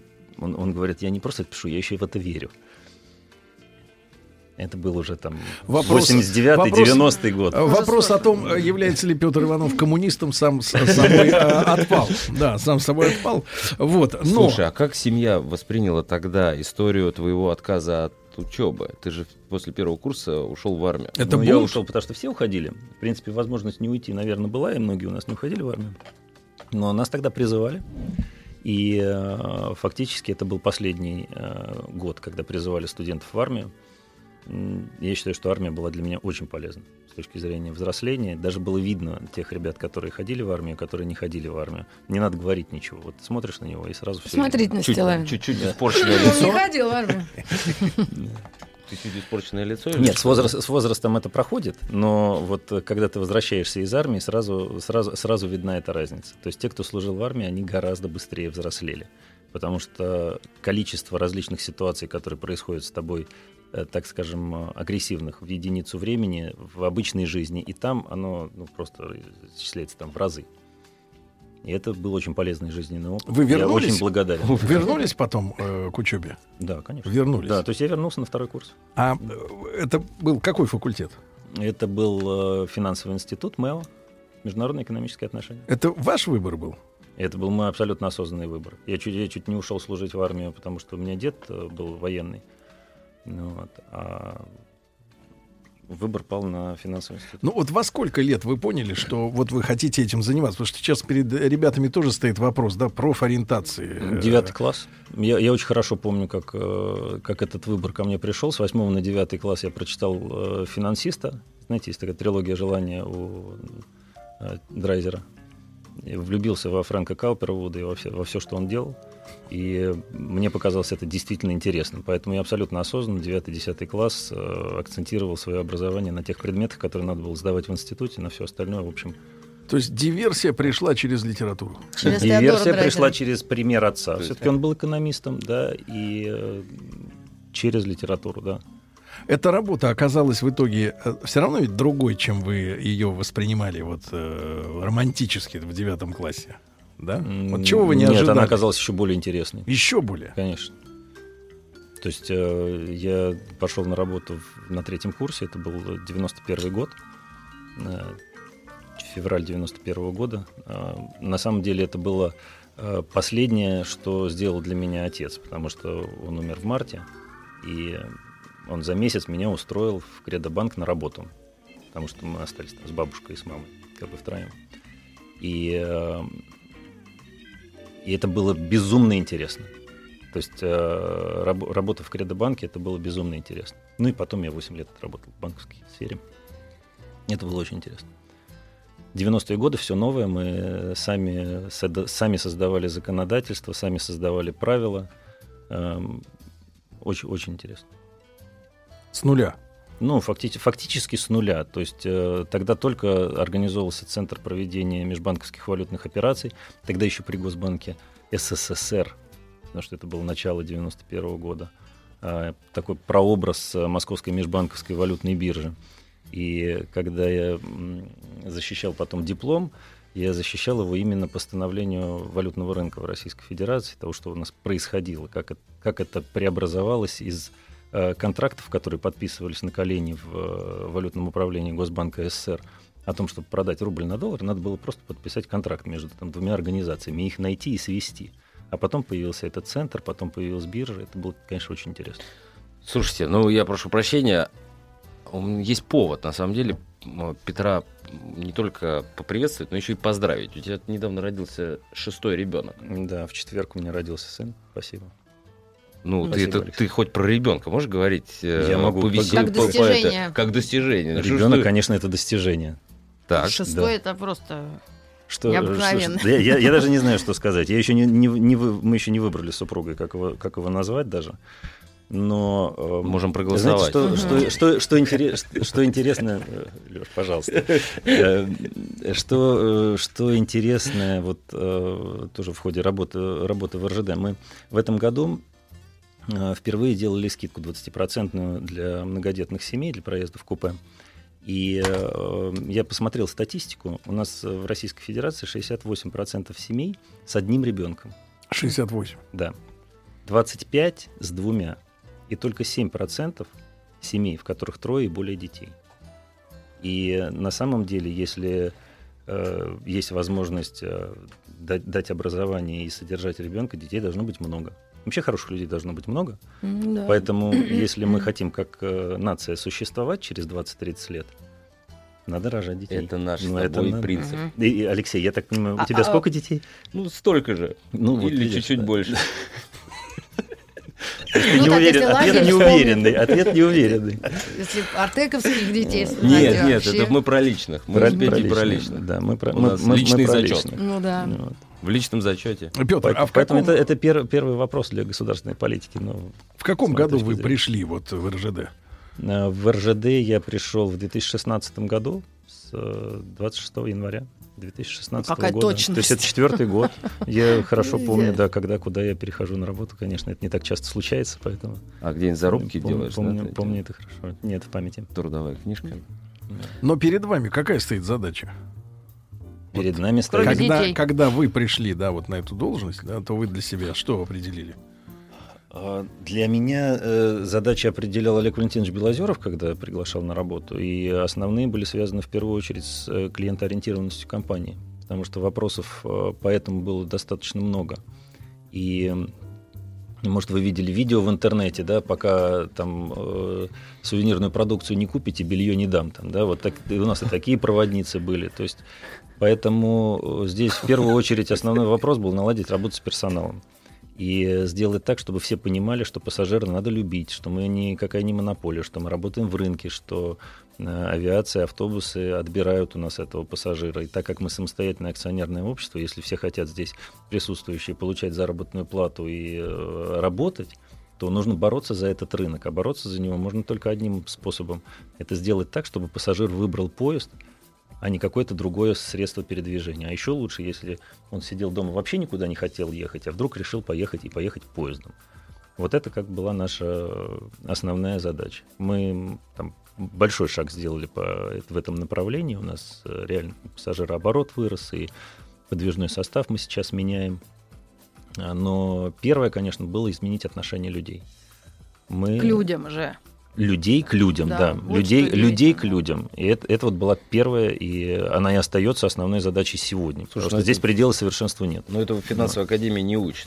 Нет, этому финансовая академия не учит. Но я после финансовой академии еще работал в транспорте. Я замечаю, что вообще в любой сфере, о которой мы говорим, и в этой рубрике, и вообще в эфире, конечно, вот человеческий фактор, да, является самым, самым важным. Это и сфера услуг. И это самое основное, да. Да, и, и, и, и производство, и, и транспорт, везде важен человек, да, и, и его воспитание этого человека. Но мы да. продолжим разговор сразу после новостей, новостей спорта. Ребят, сегодня у нас в рамках нашего проекта «Россия — страна возможностей» в гостях по-прежнему Алексей Каспаржак, ректор мастерского управления «Сенеж», и наш сегодняшний гость, совместно с Алексеем, Петр Валерьевич Иванов, генеральный директор федеральной пассажирской компании. После новостей сразу продолжим.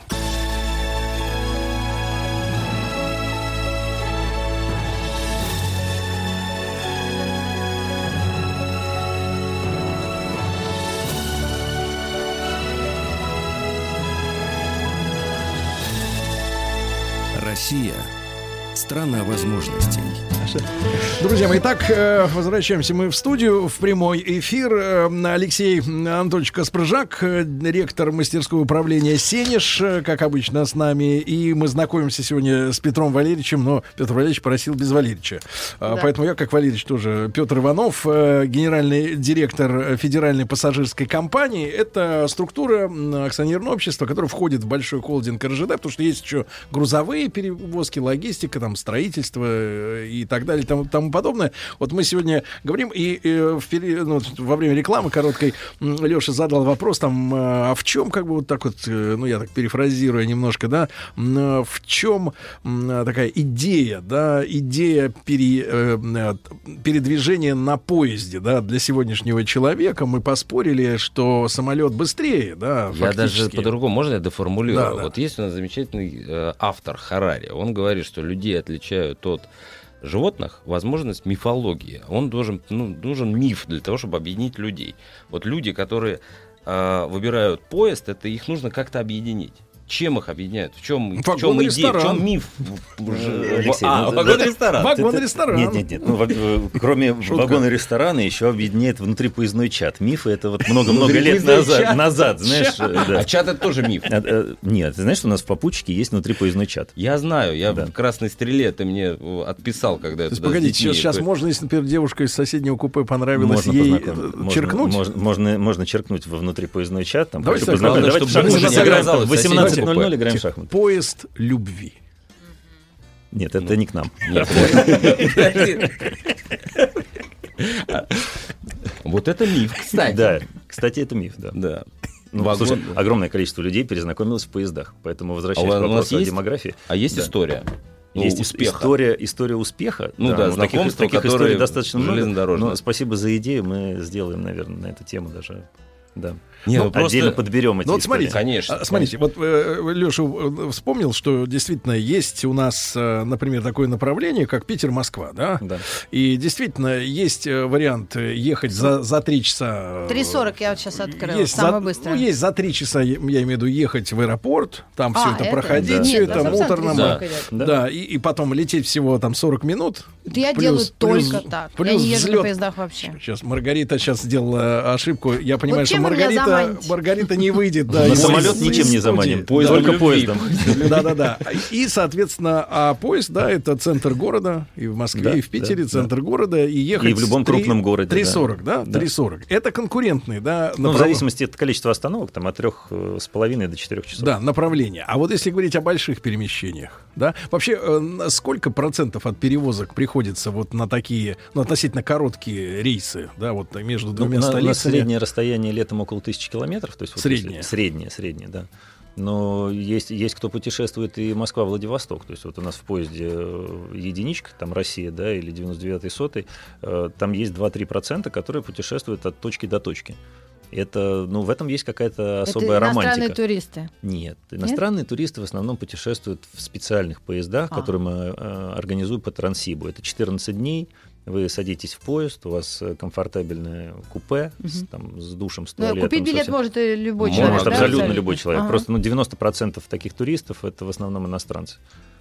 В число там, тридцати путешествий, которые надо сделать один раз в жизни, вообще mm-hmm. во всех это мировых трансип. рейтингах входит mm-hmm. трансип. Так вот, ну, средний портрет человека, который вот в тысячу километров с вами проезжает, это кто сегодня? Вот вы можете нарисовать? Вы знаете, он достаточно широкий. То есть здесь спектр огромный, он меняется очень сильно от сезонности. То есть летом больше семьи с детьми, и все-таки это возможность перевести достаточно большое количество багажа из центра в центр, опять-таки, доехать. И все-таки мы переориентируемся сегодня больше на поезда, которые в пределах полутора-двух тысяч километров обеспечивают вот такую комфортную поездку, когда не надо ехать несколько суток поездом. Здесь все-таки нас уже самолет заменяет, и, наверное, это правильно. И, собственно... Сдался. Да, точ, точно совершенно на три-четыре тысячи километров, чтобы ехать поездом, это должны быть или медицинские показания, или большое количество багажа, да, или какие-то такие причины. Или чем-нибудь ну, еще заняться в поезде. Или чем-нибудь еще заняться в поезде. Мы есть, есть такой тоже про вопрос, да. школу в поезде. Да. Мы, это, мы это, кстати, обязательно реализуем. Ну-ка, ну-ка, да, расскажите, что за школа но, в поезде? Но осна, осна, школа основная жизни? Поездка наша, то есть, э, основной наш пассажир, это где-то в среднем до полутора-двух тысяч километров. Ну и плюс у нас сейчас э, огромное количество дневных поездов, которые в течение В течение суток доставляют там из города в город. Это, пожалуйста, и тот же и, и Курск, и Белгород, и Брянск, и Воронеж, да, то есть где там, Ярославль, то есть близлежащие города там, с Москвой, Санкт-Петербургом, они связываются дневными поездами, это действительно очень удобно. Про школу. А, про школу? На в колесах. Поезде. Школа, Школа на колесах.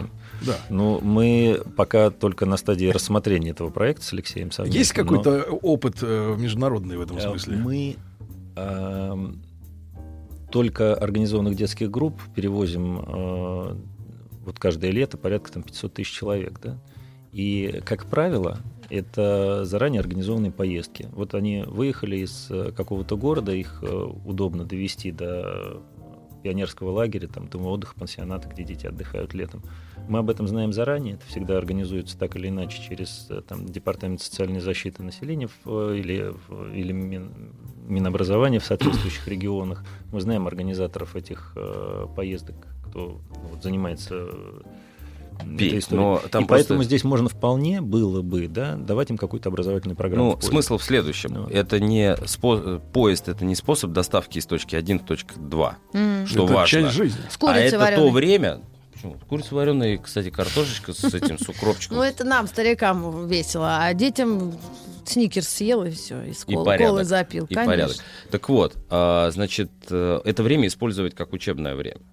Как, как время, ну, вот мы, например, едем в Курск. Которое можно там, дать какую-то информацию. Можно, можно про, про Курск рассказать. Uh-huh. А, ну, потому и что... мы там про- проезжаем, собственно, Орел, еще можно про да. Орел рассказать. Ну, да, то есть... логика, логика в том, что гражданин становится гражданином, когда он ощущает э, территорию страны э, под собой, что называется. Может быть, под собой и поездом, и заодно в это время как-то знакомиться. Если это попробовать связать с образовательной программой, школьной образовательной программы, то, может, получится. Так, что-то про поезд у нас как-то очень э, не, не, не драматично. Давайте про спорт. Не драматично про поезд. А почему должно быть драматично? Ну, нет, нет никакой... Он так, так, чух-чух-чух-чух-чух-чух. Да, так, ну, поезд, да, хорошо. А то, он давайте, он давайте должен ровно, стабильно, да, надежно, ровно, стабильно, а надежно. Так что, а что со спортом? Вагон, тренажерный зал? Вы это имеете в виду? Я не знаю. Тогда да, медицинский нет. вагон нужно Нет, обсудить. Да. Поезда, после вагона ресторана вагон, есть, вагон спортивный, по банку, а потом да. медицинский, правильно? Сразу из вагона ресторана выходишь в спортивный вагон, да. Не дойдут. Как вас, Петр Валерьевич, первый раз тебя в жизни так называю, угораздило в триатлон-то попасть? В триатлон попасть меня угораздил, на самом деле, случай. Просто, страна возможностей. Да, страна, страна возможностей. Да. А, а что, хочу, пожалуйста. Вот мы У с- нас с- основном... сидели со столом с моим знакомым. Выпивали, наверное? Который, ну, что-то, бокал вина, да, в две тысячи одиннадцатом году. И он рассказывал про то, как он готовится к Iron Man, как он тренируется. Это уже второй бегает, человек в студии, который оттуда. Крути, крутит велосипед да. и так далее, и так далее. А потом Секта. он мне подарил книжку «Железный человек есть в каждом». Вот он ее дочитал, подарил мне. Это по фильму? Нет. Нет, это не про того Айронмена. Нет, это совершенно по-другому. Тот рубил. Да. И, собственно, вот это был, это был август две тысячи одиннадцатого года. Так, тут Все надо с... понимать, ребят, что Петр Валерьевич очень высокий человек. Угу. Мне кажется, что спортом хорошо заниматься людям с такой комплекцией достаточно сбитой. Но я имею в виду там... Не, вот, почему? Прыжками в высоту хорошо заниматься. Квадра... Вот сколько? Mm-hmm. сто девяносто пять? Метр девяносто шесть, да. девяносто шесть, да. да. И вот, представляешь, и бежать. Да, а кроме того, ну, еще... Нормально бежится, да. да. А сопротивление воздуха. воздуха сопротивление да. есть определенное. Ну, что же делать? Ну, в сопротивлении много где встречаем. Вы, вы до этого были спортсменом? Нет, ну, я, я, я играл в баскетбол по воскресеньям. Это, это логично. Это логично, да. А вот так, чтобы... Чтобы не напряжно, наверное, стоял около щита. А в армии, боюсь спросить, у вас что, краповый берет? Нет. Нет. Но в сапогах мы бегали много, да. И как там он вам преподносил? Много. Ну, вообще, поклонники таких штук, они люди очень, э, так сказать, э, они возбужденно об этом во всем говорят. Так, о да, чем? Об Ironman? Да, да, да, да, да, вот это все. Они заведены, они да, ну, горят. Слушай, огня, го, го... Слушай, вот, я, вот я горю этим с две тысячи одиннадцатого года. Уж восемь лет. Да. Но а, реально, когда вы первый раз в этой штуке поучаствовали? Два раза участвовали? Ну, полный Ironman я пробежал два раза. Да. Два раза? Да, два раза. А вот ш- что меняется-то в голове после того, как э, это произойдет? Слушайте, ну, вообще занятие видами спорта на выносливость — это такая форма медитации, да? Потому что ты с, сам с собой, у тебя есть возможность о чем-то подумать. Ну, я, я, честно скажу, я еще использую это время для общения, потому что вот все знают, что моя супруга со мной бегает. А, нет. Вот пока... Э, Да. Думаю, пока шестеро детей. Пока, пока у нее была возможность, так скажем, да, она со мной два раза в неделю обязательно бегала. Набегала. Все, все, все наши домашние вопросы мы обсуждаем во время пробежки. Но вполне думаю, на это, это хватает о- там получаса. Особенность людей, вот ну. вы же всю жизнь, вы сами сказали, очень долго в финансовой сфере отработали, потом офисы, да, ну, такие, ну, достаточно сидячая, да, работа, ну, А, ну, ну не, не быстрая, да? Свобода это, хочется. Да, вот это как на контрасте по феншую, это просто необходимо. Такой, ну совершенно друг, ну, Слушай, другой ну, сферы. Вот, мне кажется, ну, людям, мне, мне кажется, каждый, каждый человек, который, неважно, сидит он в офисе или нет, но какое-то время уделить спорту может. Это, mm-hmm. это вопрос желания или нежелания. Потому а, что да? найти, найти время для занятия спортом можно всегда. Mm-hmm. Нет Серёж, никаких отговорок. Да, я никаких, понимаю, да. Я да. Понимаю. Значит, во вторник я... приходите на пробежку в Лужнике, вот, Сергей. Вот, вот приходите в восемь тридцать во вторник на пробежку в Лужнике. Я знаю, я знаю, где я буду в восемь тридцать. Вечера. восемь тридцать вечера. Значит, следующий вторник. Петр, давайте запланируем и договоримся заранее. Давайте, вот что пугает людей? Люди говорят, что, например, нельзя бегать по обычным асфальтовым дорогам, потому что Надо по необычному рас, рас, расшатываются суставы, mm-hmm. трещит позвоночник, вылазит, вылазит, так говорят именно, грыжа вылазит, да? да. И поэтому этот бег, он не, не полезен вообще никак. Так, можно Курить. Я сейчас начну рассказывать о вреде курения, алкоголя там, и так далее. И мы и так не далее. Курим. Не, на что мы, мы не курим. На, на, что, на что мы меняем это время? На сидение у телевизора, искривляя свой позвоночник, или на что? То есть было это... радио сидение. Значит, это радио вами... можно слушать да. во время да, бега, да? Это новая Но, реинкарнация. Самом... Петр э, еще является президентом Федерации триатлона России. А-а-а. Ах, вот он что. Сейчас начнется. Ну, в две тысячи одиннадцатом году я об Тогда этом не знал. Да. Дело. Ну, Ой. подождите. Сначала, сначала был просто триатлон. Потом в две тысячи четырнадцатом году я возглавил областную федерацию триатлона, а в две тысячи шестнадцатом российскую. А Но сколько, на самом вас, деле, сколько я... вас сейчас вот, в федерации? Стало? Бегунов. Пятеро, пятеро, шесть. Ну, это, порядка тринадцать тысяч человек мы оцениваем а, сейчас да. занимается триатлоном по стране, из которых две тысячи пятьсот пробежали Ironman, из них тысяча за последние два года. То есть вот количество людей, которые занимаются триатлоном и которые приходят в этот вид спорта абсолютно осознанно, оно с каждым годом растет. Угу. Это, конечно, очень популярно, но... Я вот еще хочу сказать, сказать сколько это впервые... расстояние. Ты скажи, сколько это в расстоянии, потому что Ironman, Ironman да, вот просто. Ironman это сначала плывешь три и восемь километра, потом сразу садишься на велик и едешь сто восемьдесят километров на велосипеде. сто восемьдесят? сто восемьдесят. Мокрый? Ну, высыхаешь быстро. Погоди, ты реально не переодеваешься? Реально не переодеваешься. Mm-hmm. Не, ну можешь переодеться, конечно, это все засчитывается в общее время. И потом... пятьсот. Можно не одеваться. И после вообще. Этого сорок два километра бежишь. То есть после этого бежишь сорок два. Марафон. Да, сорок два. И по времени? Это ну, все... чемпионы, там все зависит от э, трассы, естественно, там пробегают за восемь часов, это все история. А нормально? Мы человек? Любители поменьше. Ну вот у меня десять? Получилось тринадцать пятьдесят пять. тринадцать пятьдесят пять. А в каких да. местах это правда? Там же должна быть По речка. Всему миру. По всему миру. Должна быть какая-то открытая вода. Mm-hmm. Э, река, озеро, море, океан, что угодно. А сейчас в Казани будет половинка? В Казани сейчас будет полу-Ironman двадцать восьмого числа. Друзья мои, в Казани двадцать восьмого числа. Да, и двадцать седьмого впервые в истории нашей страны будет чемпионат Европы по триатлону.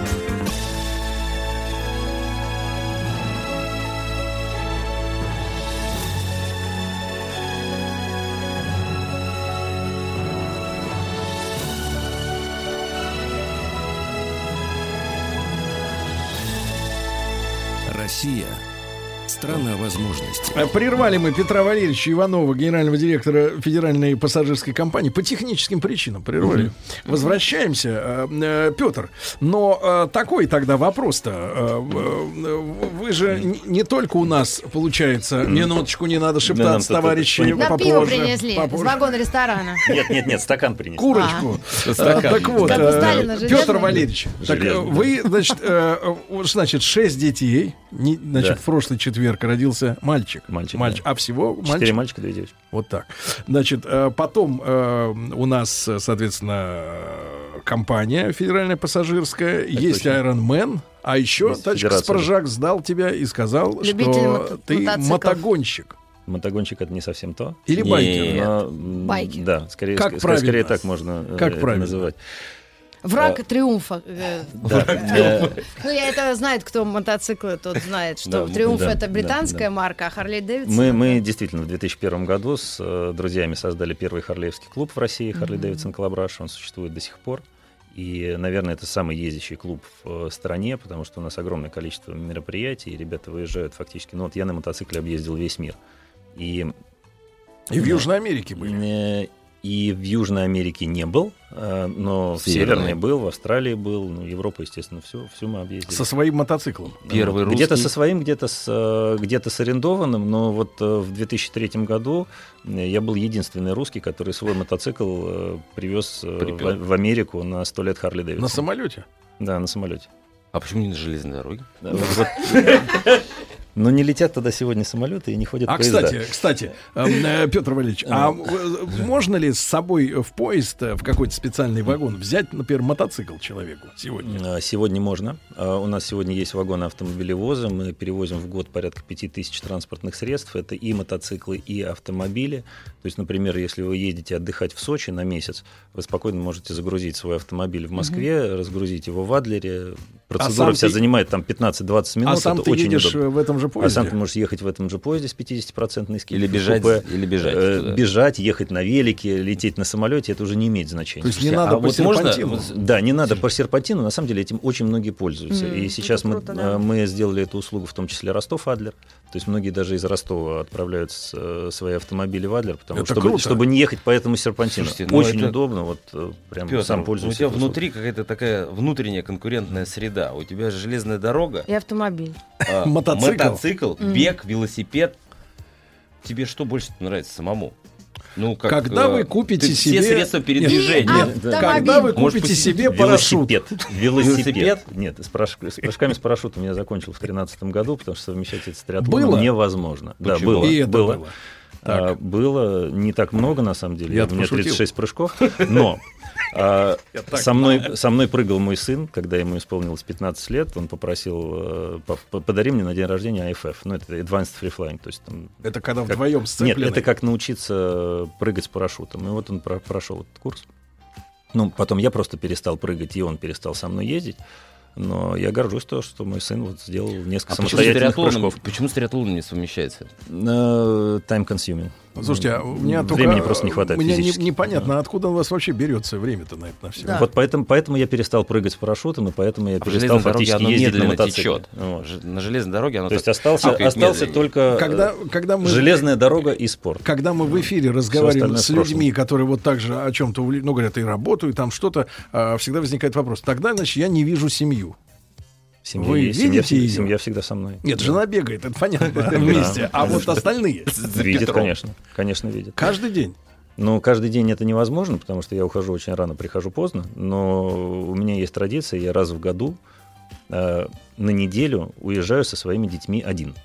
Вот с двухлетнего. Без жены? Без жены, без нянь, без теть, без никого. Куда? Вот я и дети, по стране. Я им показываю страну. Насколько? На неделю. на неделю. Ну, неделя семь-восемь дней, там по-разному. На поезде? А, на поезде, на самолете, на пароходе, на чем угодно. Поэтому вот мы были фактически, я не знаю, там, ну, везде невозможно, но, в общем, ну, да. во многих местах, там, в знаковых практически во всех.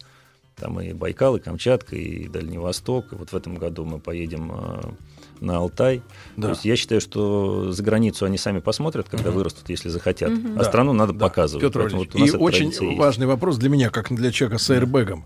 А вы стройный, понимаю, бегать надо, но энергию вы откуда вот подкачиваете для всего для этого? Потому что вы на меня производите впечатление такого железного человека в плане у вас неделя здесь, тут я бегу, тут я еду, тут я просыпаюсь. Значит, вот самый главный совет, где брать энергию полезную человеку? Я не веду не ментально, не из космоса. Надо получать от этого удовольствие. Не надо мучиться. Надо получать от этого удовольствие. Я получаю удовольствие от работы, она мне нравится, она мне очень интересна. Нет, а вот питаетесь вы по-человечески? Питаюсь. То же самое, да, конечно, по-человечески питаюсь. А как еще? Вот, вы вот, любите ну... беляши? Это провокация, не отвечайте на вопрос. С учетом того, что я стараюсь уделять время спорту, я люблю все, и прям все, не ограничиваю себя ни в чем. Да, я все сжигаю.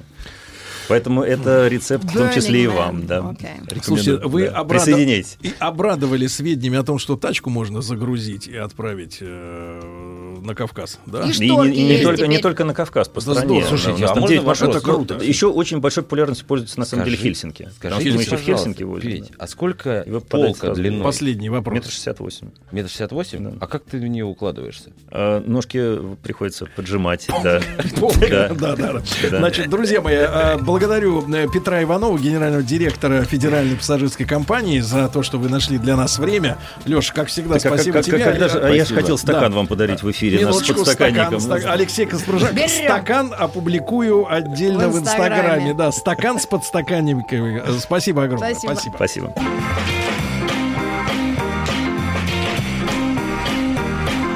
Сергей Стиллавин и его друзья.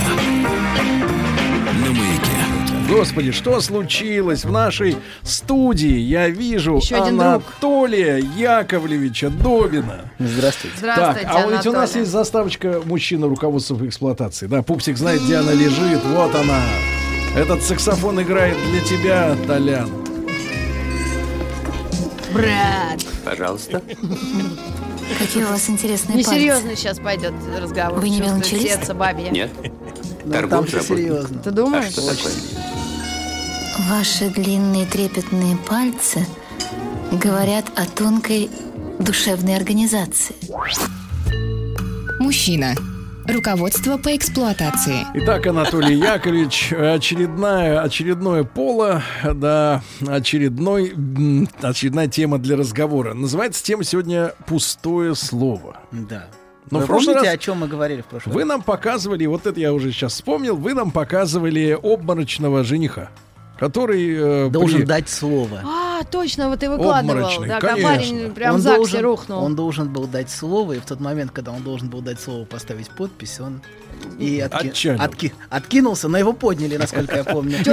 Самое главное, самое главное, что жена не дернулась, потому что у нее тугой корсет. Жена, мне кажется, в сторону отскочила. А то мало ли что, мне кажется, она как-то так резко отскочила, по-моему, если я правильно помню. Там нашлись специалисты, которые подняли и поставили подпись. И первый раз ставят подпись.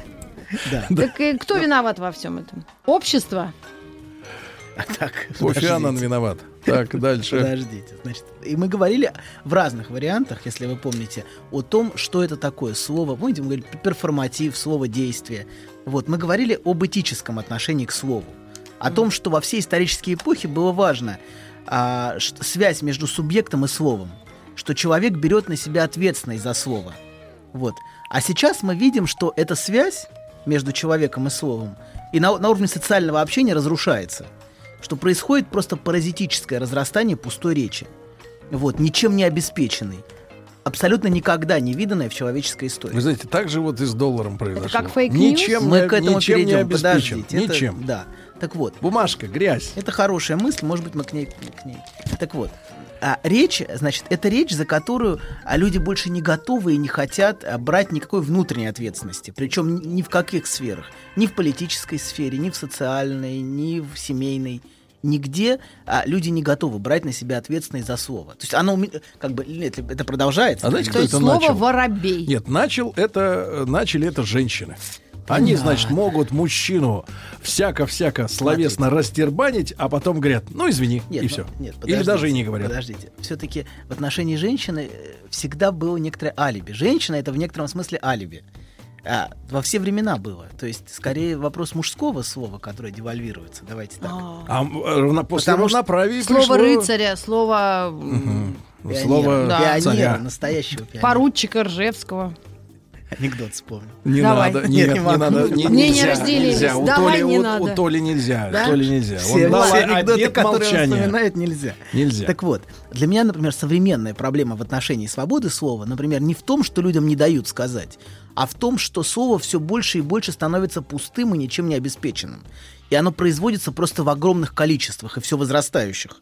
Например, в области слова, вот сейчас будет сложный момент, дальше будет легче.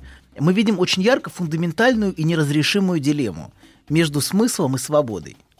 То есть, к сожалению, чем больше свободы, тем меньше смысла. Не случайно именно в и современном... наоборот. Нет, нет, вот тут я не уверен. Не случайно именно в современную эпоху возникает очень глубокое ощущение бессмысленности на уровне самого бытия человека. Слушайте, а я тут вчера познакомился с научным фактом. Угу. Человек в секунду усваивает пятнадцать бит информации. Всего. Ну, если усваивает. А все... Нет, пятнадцать усваивает, а вот все остальное он пропускает мимо ушей абсолютно. То есть его мозг... Как не способен... Сказать... Ну, сознание не способно. Говорят, подсознание усваивает всю эту мусор, а вот сознание не способно. Ладно, ладно. Биты оставим пока. Да. Значит, подождите. Например, вот я, я, я приведу, да, приведу при, иллюстрацию. Например, в, например, в тридцатых в нашей стране некоторые слова имели огромный вес. Да. Потому что когда на кону твоего слова стояла твоя жизнь, и это, например, было вызовом. Ну, как, например, судь, Мандельштама и его судьба, угу. где он свое слово оплатил собой. Мы живем под собой ничьей страны, он оплатил своей, mm. своей жизнью и своей судьбой. Вот. Он, и, в общем, он, наверное, единственный в тридцатые, кто сам того совершенно не желая и не хотя, в общем, своим живы, живым словом встал вровень с вождем. Uh-huh. Да. Вот, ну, я так думаю. Но поплатился, конечно, жестко. Но это было, как бы, понимаете, это, это слово, знал, за которое... Я, я, не уверен, что, я не уверен, что он вообще мог это слово не сказать, потому что это настоящий поэт. Вот. Или, например... А, Вы ну, на кого намекаете, а кто не настоящий? Многие. Ну, вот это многие, да. Поэты-песенники? Да, потому что Пастернак очень испугался, когда про это стихотворение. Слушай, я не хочу участвовать в этом самоубийстве. Даже, даже он не стал слушать. Это его право. Абсолютно, абсолютно. Так вот, а, да, и, и в целом, хотя в целом, знаете, в отношении к поэтам отец народов относился по-своему достаточно бережно. Вот, например, Ахматову, за Ахматову наш самолет прислал, чтобы ее эвакуировать, а она, и даже ее практически силой вывезли из Ленинграда. Вот. Что, правда, не помешало, правда, в сорок шестом начать ее гнобить mm. опять ну, и время. сажать. Это абсолютно никак не мешало. Вот. Но тем не менее. Так вот, например, слово Мандельштама или слово Николая Клюева, э, который тоже заплатил за свое стихотворение mm. «Разруха», э, оно имело смысл и вес. А, а например, весь этот поток мусорный, перестроечных и постперестроечных разоблачений колумнистов уже был совершенно пустой, да, пустой совершенно конъюнктурной речью, потому что за нее никто не собирался сам платить за эти mm-hmm. слова. Вот. Это просто, просто были просто порождение голосовых связок было. Также это, это было, в общем, скорее пошлостью, потому что, ну, такой же пошлостью, как, например, в августе девяносто первого сжигать портбилет публично. В общем, это ты за это ничего... двадцать первого числа. двадцать второго лучше, двадцать третьего. Да. Особенно успешный двадцать девятого. Особенно смелые. Самые смелые сжигали двадцать девятого. Вот, так вот, значит, а запрещенное, так вот, запрещенное слово, угу. слово, которое вытеснено, оно часто обретает очень глубокий смысл, и я попробую на уровне семьи это показать. Давай. Например, в семье а, есть вещи, как в разных семьях есть вещи, о которых никто не должен говорить. Например, семейные тайны. А, и, и если об этом нельзя говорить, то получается так, что вся жизнь семьи вращается вокруг сокрытия этого. Например, если есть темные пятна в биографии родителей, mm-hmm. о которых никто не говорит. То есть в данном случае, перефразируя, незнание — сила. Да, абсолютно. Оно, оно, оно как бы знающее незнание.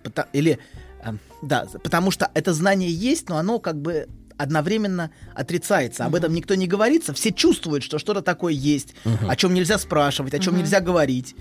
Почему папа ушел? Или мамаша да. решила с доберманом. То есть почему вот, а, вот у мамы родился первый ребенок, и в два года они развелись. И вот а для папе, этого мальчика а всегда будет... вообще спрашивать нельзя. Да, да. Это чудовищная У тебя травма. Другой папа. Да, да. Вот. А тот нет. А новому папе говорят, не лезь, это не твой ребенок. А он смотрит да. в зеркало, например, и видит, что с этим папой он совсем не похож. Mm-hmm. Ну как-то это... Mm-hmm. Да, да. да.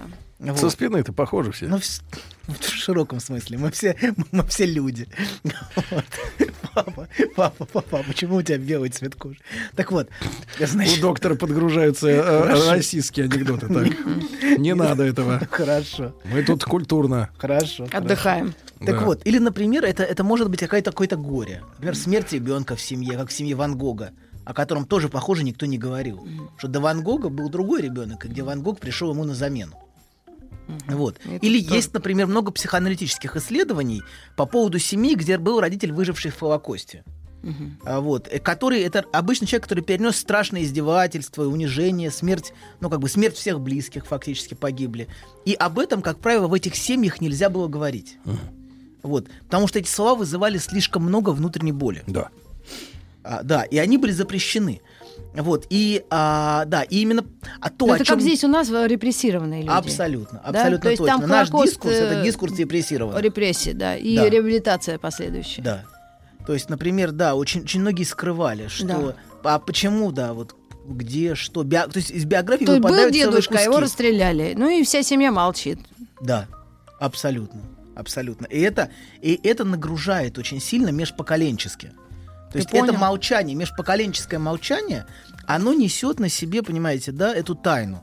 А, так вот, значит, и, и именно, вот и мы говорили сейчас про, про то, что слова вызывают боль у родителя, например, история, например, в, в, в депрессиях потерял маму, а, и а, тоже от, отец, например, девочки, предположим, девочка есть, есть отец, и он потерял, например, репрессированную мать, угу. или, например, в Холокосте потерял всех близких угу. а, человек, вот.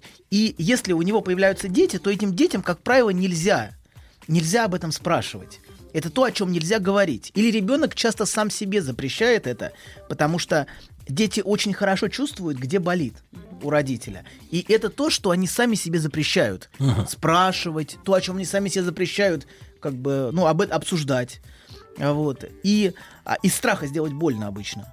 Вот. И, а, да, и дети этого избегают. Вот. Или другой пример сейчас приведу. Вот. А, в семье часто звучит очень много словесной шелухи. Часто в семье звучит очень много словесной шелухи. Например, пустых, всяких мертвых слов, безжизненных. Угу. Например. А... Ну вот как? Как я вообще сейчас... меня сравнивают с голубем? Я все время говорю что-то. Кому? Ну, в семье. Вот я хожу по квартире. Зачем так, ты издеваешься это... над ними? Ну вот, да. Ты что, не на работе, или не это какие-то бессмысленные нет, слова, которые не подкреплены которые каким-то. Которые не подкреплены, абсолютно. А, например, да. сейчас мы говорим о том, что то, о, чё, о чем беспокоит, говорить нельзя. А вместо этого говорятся пустые слова ни о чем. Mm. Шум. Шум, абсолютно. Многие люди живут просто в словесном шуме непрерывном. Потому что то, что действительно волнует, да. оно вытеснено, об этом говорить нельзя. Да. Это запрещено, а люди общаются пустотой. Ага. Вот. А, ну, а, например, например, если взять не детей, родителей, а семью. Да. А, например, люди, люди, очевидно, не любят друг друга. Ну, например, в семье живут. Ну, да. Но а, запрещено спрашивать, например, зачем все, на кой черт вот это все? Ага. На кой черт все эти отношения, когда мы друг друга совсем не понимаем или даже ненавидим? Об этом, об этом говорить нельзя. Но это чувствуется в воздухе. Это все, все пронизывает. Воздух этим все пропитано. А когда наоборот сюсюкается? Ну а как, если квартира одна на двоих? Когда наоборот, ах ты рыба моя. Тю-тю-тю-тю. И начинается вот это вот. Да, есть анекдот. И начинает шлю... Не надо, опять, опять эти анекдоты. Нет, доктор, уже третий раз осечка. Сейчас, так, сейчас дальше. Так, ладно. Дальше. А, вот не надо. Ну, подожди, он мягкий. Не надо, мягких да, не про надо. Сюсюканье. Вот про высказывание слова как раз. Я уже, я уже рассказывал. Так вот. Ну ничего, я расскажу еще раз полезно. То есть тогда вам не прилетело, сейчас да, прилетит, а вы вот, ждете когда. Сидит, сидит, значит, жена с мужем, и муж говорит: дорогая, что там, что ты так плохо себя чувствую? Она ему говорит: выпей отравы, тварь. Что-что? Ой, выпей отвары трав. А-а-а. Понимаете, да? Когда слово высказывается. Занимая, заменяется тем, что думаешь. Оно само, да, как бы вылетает. А вот выпей отвары трав — это пустые слова, понимаете? А выпей отравы, тварь — это да. слово действительно нагруженное. Нагруженное жизнью. Да, нагруженное жизнью и смыслом. Вот. И, а, да, так вот. А, и сказать это например, сказать, что мы друг друга не любим или мы друга ненавидим, это эм, мы говорили в прошлый раз, что есть слова акты, слова действия. Это тоже в каком-то смысле совершить, совершить этот а, совершить акт. Такой потому словесный, что фундамент... я бы сказал, coming out. Абсолютно, абсолютно. Вот. И люди обычно этого избегают. Угу. Обычно люди годами живут, не говоря. Угу. И дети растут в атмосфере не разговора. Причем не обязательно они расстанутся угу. после этого. Но, по крайней мере, то, что, то, что пронизывает всю эту атмосферу, станет явным. Да. И об этом можно говорить. А, а так об этом нельзя говорить. Об этой атмосфере, которая все пропитывает. Ну, нельзя говорить как бы условно, то есть... Да, конечно, условно. Говорить-то можно, но да, получишь сразу... Да, но никто сразу... этого не делает. Не, ну да, да, Под можно, дых. Но никто не говорит. Да. Да. Да, вот. И люди, потому что люди часто избегают, а что будет дальше? Угу. Ну вот я скажу, и, и все, а дальше все, катастрофа. Ну будет скандал, развод, размен квартиры, тосты. Не или... хоть, да. Ну, ну вот... это ад. Да. Поэтому люди предпочитают... Честные, честные, искренние и прямые слова ощущаются взрывоопасными. Mm-hmm. Очень часто это ощущается взрывоопасным. Вот, и поэтому вместо этого звучат совершенно пустые слова. Вот, выпей отвары трав, вот это все. За, я люблю тебя. Ну, вот... Что там пишут в передовице? Ну да, например. Как или... твоя мама. Или да, они даже уже... Часто даже не разговаривают, просто сидят в смартфон, смотрят. Mm-hmm. Да. Или, очень, или Малахова. Очень удобно. А он говорит, Андрюху Малахов, не трожь. Нет, нет, не он, он выполняет очень важную функцию. А он что, сейчас на втором канале, да? На нашем, на нашем, да, все, молодец. А кто там? Доктор. А там кто? А там какой-то помоложе. Я тебе расскажу анекдот. Помоложе, хорошо, хорошо. Ладно. Не помню даже его фамилию. И не надо. Кстати, ни да. к чему. Да, конечно. К... Давайте, доктор, зачем? Продолжайте. И что это так, почему это так плохо? Потому что страдают дети. Страдают все, понимаете? Вы не чувствуете контакта с правдой. Mm. Все пропитано на самом деле ложью в каком-то смысле. Вот этими, вот этими пустыми, совершенно не, не, как бы, не живыми словами. Вот. Или еще, еще дальше пример такой. Очень часто существует спутанность в семье. Такая, например. Это как? Когда, когда говорится одно, а ощущается совсем другое. Ну-ка, ну, примерчик-то какой-нибудь. Да, ну, вот вы говорили сейчас про семью, где зая, а слышится в этом тварь. Mm-hmm. В этой зае, понимаете? Такое очень часто бывает. Ну да, когда есть любовники или там, или там, да? То есть ты живешь двойной жизнью. Или и там, и там. Да. А мы живем ради детей. Хотя это да. абсолютная ложь да. обычно, конечно. Mm-hmm. Вот. Д- вообще функция детей очень интересна в оправдании всего. Сегодня была новость. Да. Мужчина зашел от скуки в Тиндер, а там жена. Хороший анекдот. Да, это не анекдот, новость была. Только это новость. Тиндер. Хорошо. Запомнили? Запомнил. Пишется, как слышится. Хорошо. Ну, Тиндер хоть звучит прилично. Там еще есть какая-то мамба. Черная? Мне кто-то говорил. Понятно. Так, профессор, так хорошо. Вот. Так вы предлагаете нам что? Выйти из вот этого я порочного круга? Я ничего не предлагаю. Нет, давайте предложим людям. Ну, что я вы, предлагаю давайте. Прислушаться. Так вот, значит, ну, например, женщина говорит дежурные слова абсолютно. Дорогой, я тебя люблю. И все такое. А мужчина не чувствует этого. Ну, или наоборот. А если женщина говорит, ой, дорогой, у меня бензин бак четыре тысячи стоит. И что, как реакция в семье? Бак. Бак. Заправка. А ответ должен быть такой: давай я тебя один раз и навсегда переведу на газ. А, ну ладно. И будешь стоять пол, полчаса нет, на заправке, это будешь стоять. Это быт, да, мы это говорим, это то. Просто быт. Это mm-hmm. просто быт, который, ну да, который пронизывает все. Но мы говорим именно о, о неправде, которая ощущается. Да. Вот об этой спутанности. Человек чувствует одно, он чувствует, что нету любви, например. Да. А она ему говорит, что она его любит. Или наоборот, она mm-hmm. чувствует, что не, никто никого да. уже не любит. Да. Обычно скорее она. Но это люди чувствуют, согласна. Да, вот. Но они не спрашивают, не говорят, не задают вопросов, чтобы не потревожить вот эту атмосферу молчания. Неговорение о том, что действительно важно. А то, о чем говорится, это обычно, как правило, совершенно не важно. Это обычно просто словесная шелуха, mm-hmm. которая вращается. Вот он не чувствует, например, или она не чувствует, что нет любви. Она «люблю, люблю, люблю, люблю, люблю». А она, она этого не чувствует, uh-huh. а, а чувствует совершенную безжизненность и пустоту в отношениях. Ну тогда у меня пример, что единственное, кто любит свою жену, это Стас Михайлов и Олег Газманов. Ну, понятно. Это же выражается в песнях, деньгах и отдыхе, судя по всему, Монако. Нет? А мой муж, он меня может в РУЗу только взять, перевести мне пять тысяч на бензин и, и не говорить мне, что я люблю тебя. Понятно. Хорошо. Значит, у нас нет любви, доктор? No comments.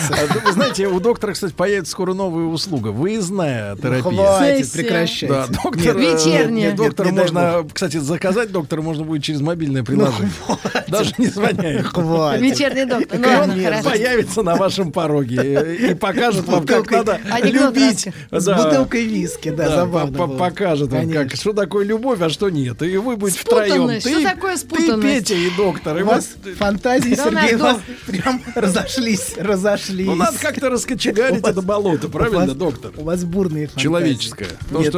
А что они живут и терпят? Живут и терпят. Че, смелость? Это дело в том, что смелости нет сказать. Да пошла ты. Нет, денег нет уйти. Или пошел ты. Денег нет уйти. Или деньги. Вот Маргарита Михайловна все про баксу. Страх последствий. Да. Я скажу, а что дальше? Ну, а дальше надо действовать, вы же съезжать, манатки собирать. Ну, а вот как-то оно сложно все. Ну, это все-таки деньги. Ну, не, не деньги, а отношения с правдой. То есть тери... не хочется э, теребить, да, как бы вот не эту хочется историю. Теребить очень страшно. И обычно это не первое поколение. То есть обычно это связано и с тем, что Мой с родителями, с родителями было абсолютно то же самое, что тебе говорили неправду, с тобой не говорили. То есть тебе, тебе, тебя все время путали. Например, тебе говорили, что любят, все это так трогательно. А, да, так вот, значит... А дорогой... сами в баню ходили с, с этими. Да, дорогой Анатолий Яковлевич, этими, я да. все-таки настаиваю, что вам необходимо сделать это приложение, чтобы можно было, не общаясь, с вами чатиться, например, да?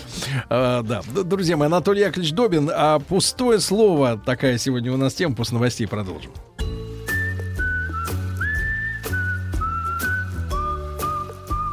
Путь к сердцу мужчины лежит через его желудок. Старая мудрая истина. Многие женщины об этом забыли, теперь страдают. Но главное, ни в коем случае нельзя говорить, как, что, из чего приготовлено. Мужчина. Руководство по эксплуатации. Ну что же, держим руку на пульсе человеческих реакций. Пожалуйста, вот из Москвы мне пишут: Сергей, не угнетайте Андрея. Пусть травит анекдоты, у него отлично получается. Другой человек пишет: прошу прощения, но анекдот он уже рассказывал три раза. И, наконец, про мобильное приложение из Алтая пришло сообщение. Прикольно, доктор на час. Юра Чернухин, Барнаул. Но это не ваша фамилия, вы доктор Добин. Но, тем не менее, я даже... Андрей на час. Вижу, да. вижу Привет, это, Андрей. Вижу это при, приложение, да, вас, где можно вбить вас, локацию. У вас отличное зрение. Локацию, да. Зрение отлично. Анатолий Яковлевич, ну, не, не знаю, мне кажется, жизнь заставит все-таки вот выезжать к людям. Мы уже вот это стереотипное представление, что человек должен переться к врачу. Врач должен уже быть мобильным. С, кушет, с кушеткой причем. Мы, мы, мобильной кушеткой. Мы, такой, знаешь, походная складушка Наполеона. Походная такая. Как стол массажный. Ну, я не верю в работу. Головой вниз вдруг. Таким образом. Okay. Анатолий Яковлевич, ну хорошо, значит, как э, дальше это жить? Все игрище. Хорошо, какие-то. Это понятно. Значит, пустота, все понятно. Приехать, люди... приехать и прокапать, разве что. Да, люди, да, люди терпят, да, потому что для людей э, худо-бедно вот эта вот эта гнилостная стабильность, да, да. какая-то э, лучше, чем она... не понимаешь, что потом. Да, и постоянно звучат пустые слова, ее обеспечивающие. Угу. Все, я люблю тебя, но в этом люблю нету, понимаете? Котик, да? Не расстраивайся. Да, хочется прям в ответ да. на это сразу это вызывает раздражение. А вот эти терпи, все пустые слова, они вызывают раздражение, но говорить об этом тоже нельзя. Да. Да. Вот. А так вот, значит, есть, есть ощущение пустоты и безжизненности. А когда пытаешься, например, заговорить об этом, ну как-то мягко, пытаешься какое-то живое слово сказать во, все, во всей этой мертвечине, вот, ты чувствуешь, что, что тебя не слышат. Вот ощущение... что ты пытаешься сказать, а тебя не слышат, как будто ты перед стеной, как будто твои слова ударяются о невидимую стену. Как, знаете, вот есть очень хорошо, это во сне может проявляться. Так. Когда пытаешься бессильно кричать, угу. а слова не произносятся, их никто не слышит. Может, вас душит во сне? Не замечали? Нет потом красных пятен на горле? Сергей, вы, ваши фантазии звучат сегодня всю передачу. Всю передачу. Конечно, да, да. Всю. А я путешествую сейчас по Кандалакше. Ну, в, в картинках смотрю, кандалакш. У одного пятна на горле, у другого кандалакш. Ну, я открыла картинки. Хорошо. Может, а, нас дурдом? У, у нас тут свободные ассоциации, я понял. Да. Я понял. Мы тут собрались пофантазировать и поассоциировать, кому что в голову приходит. Да. Я просто не знал, извините, что это, прошу, что это, что это да, сеанс. Прошу. Сеанс, бесплатный, доктор. Бесплатный. Девять за них не получите. Даже час, да, не получите. Да, лакша, у другого фантазия пятна. Горло и пятна. Да-да-да. В принципе, интересная семья доктор была. Доктор прекратит смеяться. Продолжайте. Хорошо. Хорошо. Так вот, ладно. Значит, мы, и эти слова никто не слышит. Угу. И обычно эта спутанность, мы, мы вот чуть раньше сказали, идет из детства. Когда, а, когда ты чувствуешь одно, одно ощущаешь, и он, ему одни слова говорятся, но чувствует он иначе. То есть ему говорятся: мы тебя любим, дорогой, а он чувствует, что в этом нету настоящей любви. Мы тебя просто к баб... отправили к бабушке, потому что мы тебя любим, например. Да. Потому что тебе нужно подышать свежим воздухом. Понимаешь? Вот это все это вранье. И все это вранье чувствуется. И когда есть, например, слабые попытки сообщить об этом, что я чувствую иначе, что я так не чувствую, это все постоянно обесценивается. Тебе кажется. Нет-нет, тебе кажется. А это все ты себе придумал. Вообще, конечно же, мы тебя любим. Ну что ты? Конечно, ты нам очень важен, и поэтому мы с тобой вообще не общаемся годами. Вот. А с тобой, а тобой занимаются, ну, гувернантка, кто угодно. Вот. Мы зарабатываем на тебя. Вы из бывших, что ли? Ну, неважно. Просто, из... Просто любим. Вот. Так вот, mm. а, это ты неправильно понимаешь все. Ты все неправильно понимаешь. Вот, а, этот, и, вот это, это, ну, и человек, правда, начинает чувствовать, что с ним что-то не так, что с его ощущениями что-то не так, что он неправильно mm-hmm. чувствует. Это со мной что-то не так. А, и удивительно, что люди могут в семьях годами общаться правильными, но совершенно пустыми словами. Вот, совершенно безжизненными. То есть вот та uh-huh. атмосфера, в которой они живут, uh-huh. а, в них совершенно, в ней совершенно нету жизни. Это просто такая мертвая и безжизненная атмосфера. Вот. А все, что не вписывается в да. это, в эти правильные слова, так. все ощущается как моя неадекватность. Угу. Это со мной что-то не так. Хорошо, тогда, доктор, следующий этап и вашего они, да. разговора должен был бы коснуться. Но люди, да, они хотя бы подсознательно не могут лгать самим себе. Они понимают, могут. Что еще живут... как не, могут. Не, не, я веду, и что... в первую очередь они лгут сами себе. Нет, нет, хочется ведь иногда разрядиться и сказать, наконец, правду. И вот это вот желание побыть самим собой хотя бы там час, или если продлить два, то где ну, можно, может быть, проявлено. Мне кажется, уже звучит. Так озвучите. Я слышу, слышу уже. Вы очень громко фантазируете, Сергей. Очень громко. Оно прям слышно на всю страну. Озвучите. Где же? Где же человек сам собой? Вот я хочу у вас получить ответ, потому что я вижу людей, которые... Вы хотите, чтобы я озвучил те фантазии, которые я хочу, чтобы вы молчали. Молчали сейчас и думали об этом. Люди... Люди идут, а, вместо того, чтобы что-то высказывать, они, например, заводят себе любовниц или идут к жрицам любви, uh-huh. если я правильно услышал вашу, вашу громкую фантазию. Вот, да, например. Это тоже способ часто вы, как бы, это не только, не только способ быть, ну, как бы, не только способ получить удовольствие, но и способ отомстить часто. Вот, та, та, вести тайную двойную жизнь. Uh-huh. Вот, это способ, вот, часто... часто вот высказывать это. А вот. Можно вести тайную семейную жизнь? Абсолютно. Может быть, вторая семья, и третья ну, семья, да, и четвертая семья. Ну, четвертая? Если... Ну да, всяко бывает. Иногда да. это очень накладно, правда. Это такой триатлон. То есть иногда взрослый человек рассуждает, думает, почему же я все время изменяю и ухожу, да, от чего-то или что-то. Почему как-то... я не могу прямо сказать да, да, то, да. что я чувствую? Почему я все время должен вести какую-то двойную жизнь? Угу. Людям важно, важно говорить прямо. И вот это отсутствие прямоты, они этому учатся с детства. Что а, если ты будешь общаться прямо, то тебя отвергнут. Угу. Тебя слушать не будут. А, от тебя откажутся. Угу.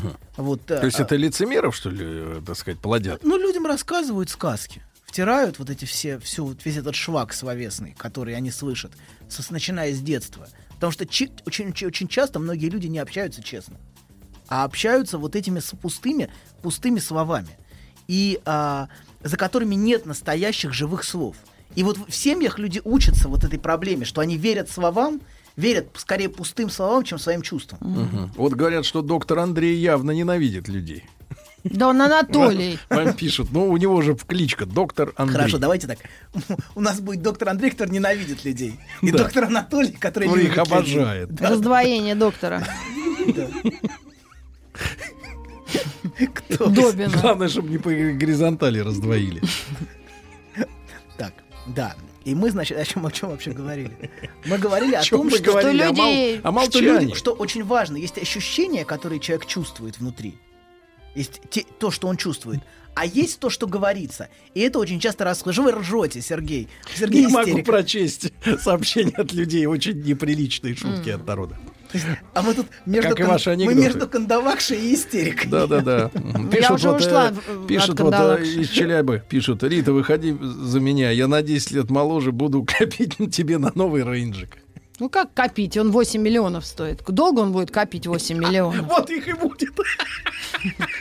Сейчас Ра- я разницу проедать будет. Да. Уже цену может? Понятно. Да. Понимаю. Доктор, ну давай. Да. Прекрасно. Значит, мы говорили о том, что есть ощущения, которые есть внутри, что я так чувствую. А есть пустые слова, которые я слышу, начиная с детства. Да. И очень часто люди учатся верить скорее пустым словам, которые им втюхивают, чем собственным ощущениям. Им кажется, что они неправильно чувствуют, что это с их восприятием что-то не так. И потом это в их жизни производит, произ, так же вот воспроизводится mm-hmm. все. Они скорее верят вот в эти слова «я тебя люблю» или хотят верить, чем то, что на самом деле любви никакой нету, и принятия никакого нету. А, и а, вот, вот в этом проблема, что люди, вот те настоящие слова, которые внутри, они боятся их, отрицают и пытаются цепляться вот за это. Ну, скажи еще раз мне, что ты меня любишь. Mm-hmm. Скажи еще раз. Вот ты меня любишь. Вот, потому что ощущения нету. Потому что это расходится с тем, что чувствуется mm-hmm. внутри. Вот. А, и, а, да. А если у доктора будет восьмичасовой рабочий день, то он будет копить на рейнджик сто дней. Mm. Я подсчитал сейчас. Сергей, вы занимаетесь. Очень перспективный жених. Да? Да. Сколько? Да а не, если каждый день работать без Сергей, выходных. Нет, Сергей, с выходными сто пятьдесят дней. Сергей, вы что-то разогнались Брат, сильно. Брат, полгода, Такого и нет, у тебя нет, счастливая нет, Маргарита. Нет, нет, нет. Доктор и Маргарита. Он врет и сильно завышает мои доходы. Новый роман. Полгода, да. Полгода, плохая погода. Да я не верю. Никаким организациям не верить этому мерзавцу. Организация, например, организация с спасение на водах. Хорошо. Прошу не верить, да. да. Так. так вот, значит, а... Так, так как из этого выходить? Если человек живет, потом вот сегодня он послушал эту передачу и понимает, что да, вот так и есть в его семье. И он почему-то сам якобы виноват в том, что с ним происходит. Тут есть пути какие-то самосовершенствования? Ну, ва- важно, важно говорить прямо и стараться говорить прямо. А стараться не, не цепляться за, за словесный шлак. Вот. Но, к сожалению, обычно это очень сложно внутренне. Угу. Очень большой страх, что все развалится. Если я начну говорить прямо, то будет катастрофа. Часто этот, этот страх слышится. Вот. А, да, и теперь про, про пустые чувства, если вернемся к этому.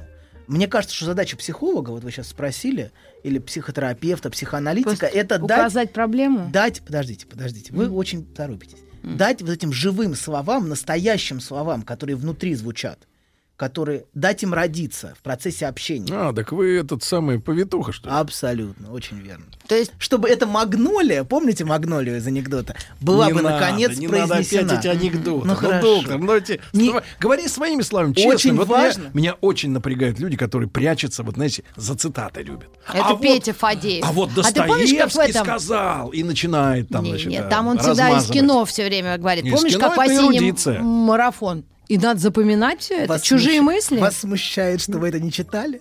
Вас это унижает? Мараф... Да, Друг мой, вас унижают, вас унижают цитаты. вы, вы чувствуете, что над вами глумятся. Я чувствую, что у людей нет своих мыслей. Надо Абсолютно. прикрыться авторитетом. Понятно. Вот одно дело сказал Вася, другое Конан Дойль. Но проблема в том, что очень много своих мыслей, мы еще об этом поговорим, звучит совершенно не пустых. Так вот, а мы, мы говорим, что люди часто подменяют вот эти настоящие слова, которые рождаются, даже психологи, пустой теоретической или учительской речью. Вот то, о чем вы говорите, вот этими цитатами. Э, цитатами или люди могут даже, даже интерпретации давать цитатами. Вот общаются с пациентом или с клиентом. Это тоже, вот, может быть, живая речь, ну, как бы то, как ты чувствуешь. Угу. А может быть, какая-то, знаете, теоретическая.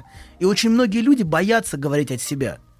Вот, гва- говорить прямо, что они чувствуют.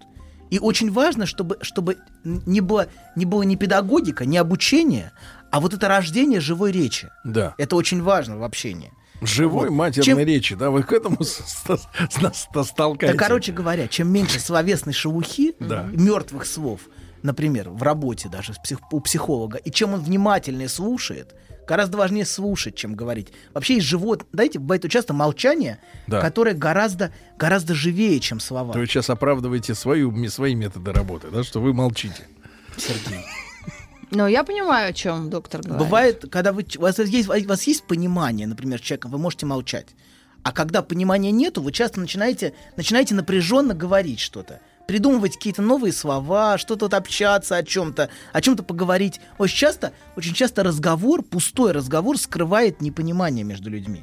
Потому что когда, например, в семье воцаряется молчание, ну, мы, вот мы как, говорили, да, как пауза. Возникает очень напряженное молчание в семьях, где вот есть запрет говорить о чем-то, запрет прямо говорить. И люди все время о чем-то говорят, о Малахове, я не знаю, о чем угодно.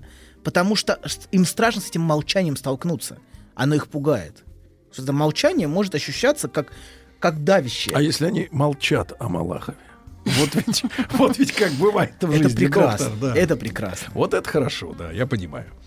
А, Анатолий Яковлевич, но вы сегодня, конечно, были в ударе, я бы скажу. Подождите, у нас же у еще... У нас еще восемь минут. Вы куда разобрались? Может времени. Быть, у вас восемь минут, но я предлагаю пока что немножко, э, немножко помолчать. Анатолий Яковлевич, нет, нет, Добер, он же доктор Андрей. Как? Да, до свидания, спасибо.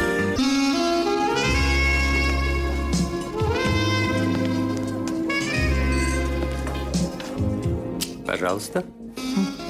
Какие у вас интересные пальцы. Вы не виолончелист? Нет. Торговый работник. А что такое? Ваши длинные трепетные пальцы говорят о тонкой душевной организации. Мужчина. Руководство по эксплуатации. Друзья, мы решили доктора немножко извинить, уважить. Все-таки не так часто приходит, раз в неделю. И Анатолий Яковлевич, он достоин того, чтобы договорить немножко. Вот вы знаете, Толя, вчера, вчера хорошая новость промелькнула в, новость, в так сказать, выпусках новостей, извините за тавтологию, вот, о том, что наконец-то задумались о, о сертификации фитнес-центров. И? Что люди ходят туда мыться. Вот, некоторые качаются, некоторые пьют сок. Пилатес. А вот кто им э, выдумывает упражнения, их систему, их напряженность, да, для сердца, для суставов, э, это вот как проверка не идет, поэтому начнут сертифицировать. Надеюсь, что и до таких кабинетов, как ваш, доберутся, смотрите, Анатолий. Подождите, смотрите. Это очень ярко иллюстрирует то, что сейчас происходит, как сложно сказать живое слово посреди словесной шелухи.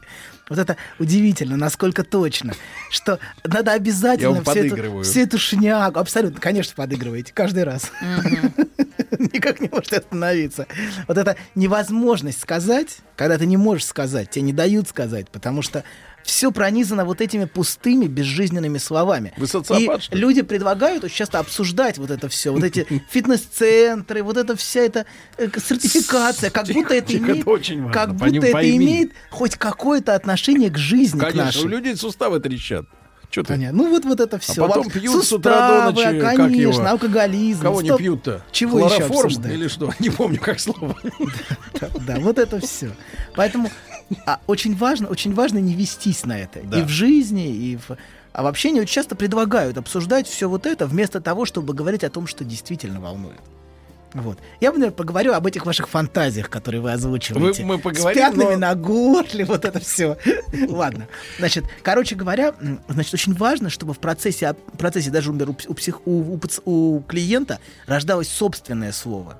Не пустое слово, которым его подучивают, которому рассказывают из разных книжек. Очень часто люди просто разговаривают теориями. Mm-hmm. Я слышу, очень многие приходят. Но мне кажется, это старое поколение в основном. Нет, ну, у них такое, да, так, знаешь, абсолютно. На опыте основанное. Поверьте, люди, просто они разные, разными теориями. Mm-hmm. Сейчас разговаривают новомодными теориями из книжек по саморазвитию, например. А-а-а. Новое поколение. Из-за того, это все, все, все этой шелухой и все, всем этим мусором. Я чувствую, сейчас идет удар по конкурентам. Подождите. Новыми, абсолютно. Осиновым новыми словами, колом. Какими-то выдуманными, придуманными, которые каждый день рождаются. Новыми. Прокрастинация. Да, абсолютно. О-о-о. Например, это слово. Много есть слов разных, которые каждый день появляются.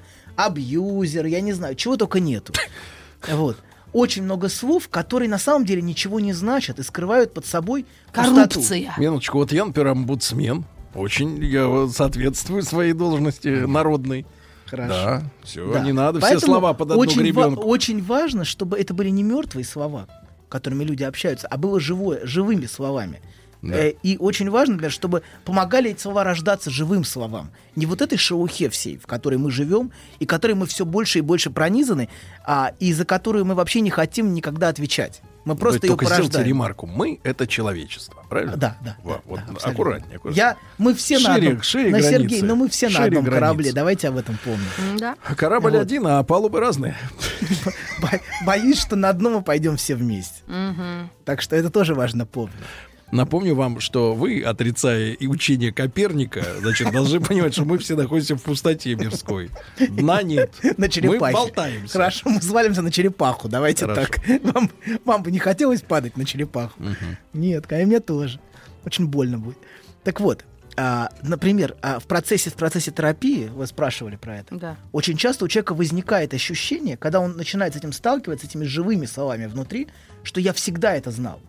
Я всегда это чувствовал, uh-huh. и часто ощущение горечи это вызывает, что я всегда это знал, но почему я только сейчас это осознал по-настоящему? Uh-huh. Об этих семейных тайнах, о том, какой вес это все на меня накладывало, какой груз это для меня было. Поэтому вообще вот в терапии и в жизни очень важны не бессмысленные заученные штампы, а, а что-то живое. Поэтому я, в принципе, например, против любой педагогики в области психологии. Uh-huh. Я, в принципе, против любых вот этих книжек бесконечных, потому что люди просто подучивают мертвые слова. Mm. Просто выучивают Или их. Чужой опыт, который не всегда... Давайте так, чужой, чужой против хищника, доктор Добин против педагогики. Хорошо. А я думал, против Митрофанова. Нет, нет, нет. Вот. Так вот, да, и они, они раска- подучивают, рассказывают другим, обучают других. Вот, а вот есть новое слово, а вот ты послушай. Но проблема в том, что контакта со своими собственными чувствами это не дает. Все эти слова, которые производятся в мусорном количестве, просто бесконечном сейчас. Слушайте, просто, а вот зеленый змей, он помогает человеку в семье раскрыться и послать всех их туда? Ровно на день вы- вы- выпивания. Да? А потом, а потом все еще об... хуже. А потом постыдное Но молчание. Про- проблема в том, что в жизни вот это расщепление как раз у человека. Есть часть его, которую он хочет высказать, и ему для этого, чтобы это высказать, ему нужно иметь измененное состояние да, сознания. Тогда бывает, да. И он на самом деле пьет, потому что его это мучает. Что-то внутри его очень сильно мучает, и он не может прямо сказать. А он выпьет и скажет: тварь, ненавижу тебя. Чтоб ты сдохла, он ей скажет. Да, потом проспится и говорит: Мусь, ну я пошутил. Это сексизм, почему же сдохла? Да я пьяный был, меня на работе завели. Конечно, да. Но знаете, что, как там говорится, что у трезвого на уме, то у пьяного на языке. То есть вот это как раз высказывание, которое он не может и никогда не мог себе позволить. И мог позволить себе только в пьяном виде. Вот, поэтому, поэтому вернемся. Вот, е, а, вот эти все слова, которые порождаются во всех этих книжках, всех этих модных, модных семинарах, тренингах, uh-huh. чем угодно, проблема в том, что они не живые очень многие. Что очень многие слова, они не дают контакта с собственными чувствами. Это просто слова, очеред, очередная словесная шелуха. Очень важно, uh-huh. а настоящие слова, они изнутри растут. Да. Вот тварь. Настоящее да. слово, живое слово. Понимаете, да? Битру. Что, ну да. да, да. Я пока Значит, только кошку доктор, так называю. Ну, помимо бессмысленных вопросов из серии, есть ли у доктора книги, которые он сам написал, он отрицает литературу, как и педагогику. Ну и очень хорошее наблюдение. Доктор Андрей очень хорошо рифмуется с... энное количество тысяч рублей. Андрей Рублей. Хорошо рифмуется. Андрей вашему, Рублев, короче, вашему, получается. Нет, не трожь святого нашего, не трожь. Отступники, это к пушному. Значит, значит Анатолий, Анатолий Яковлевич, вам большое спасибо. Пожалуйста. Ну, я скажу так, ты людей запутал. Ты запутал Меня нет. людей. Вот, только Маргарита Миха- Митрофанова. Вы оторвитесь Мы до завтра от, с тобой от Ютуба. Прощаемся. Начинаю отрываться прямо сейчас. Все. Хорошо. До завтра. Еще больше подкастов на радиомаяк точка ру.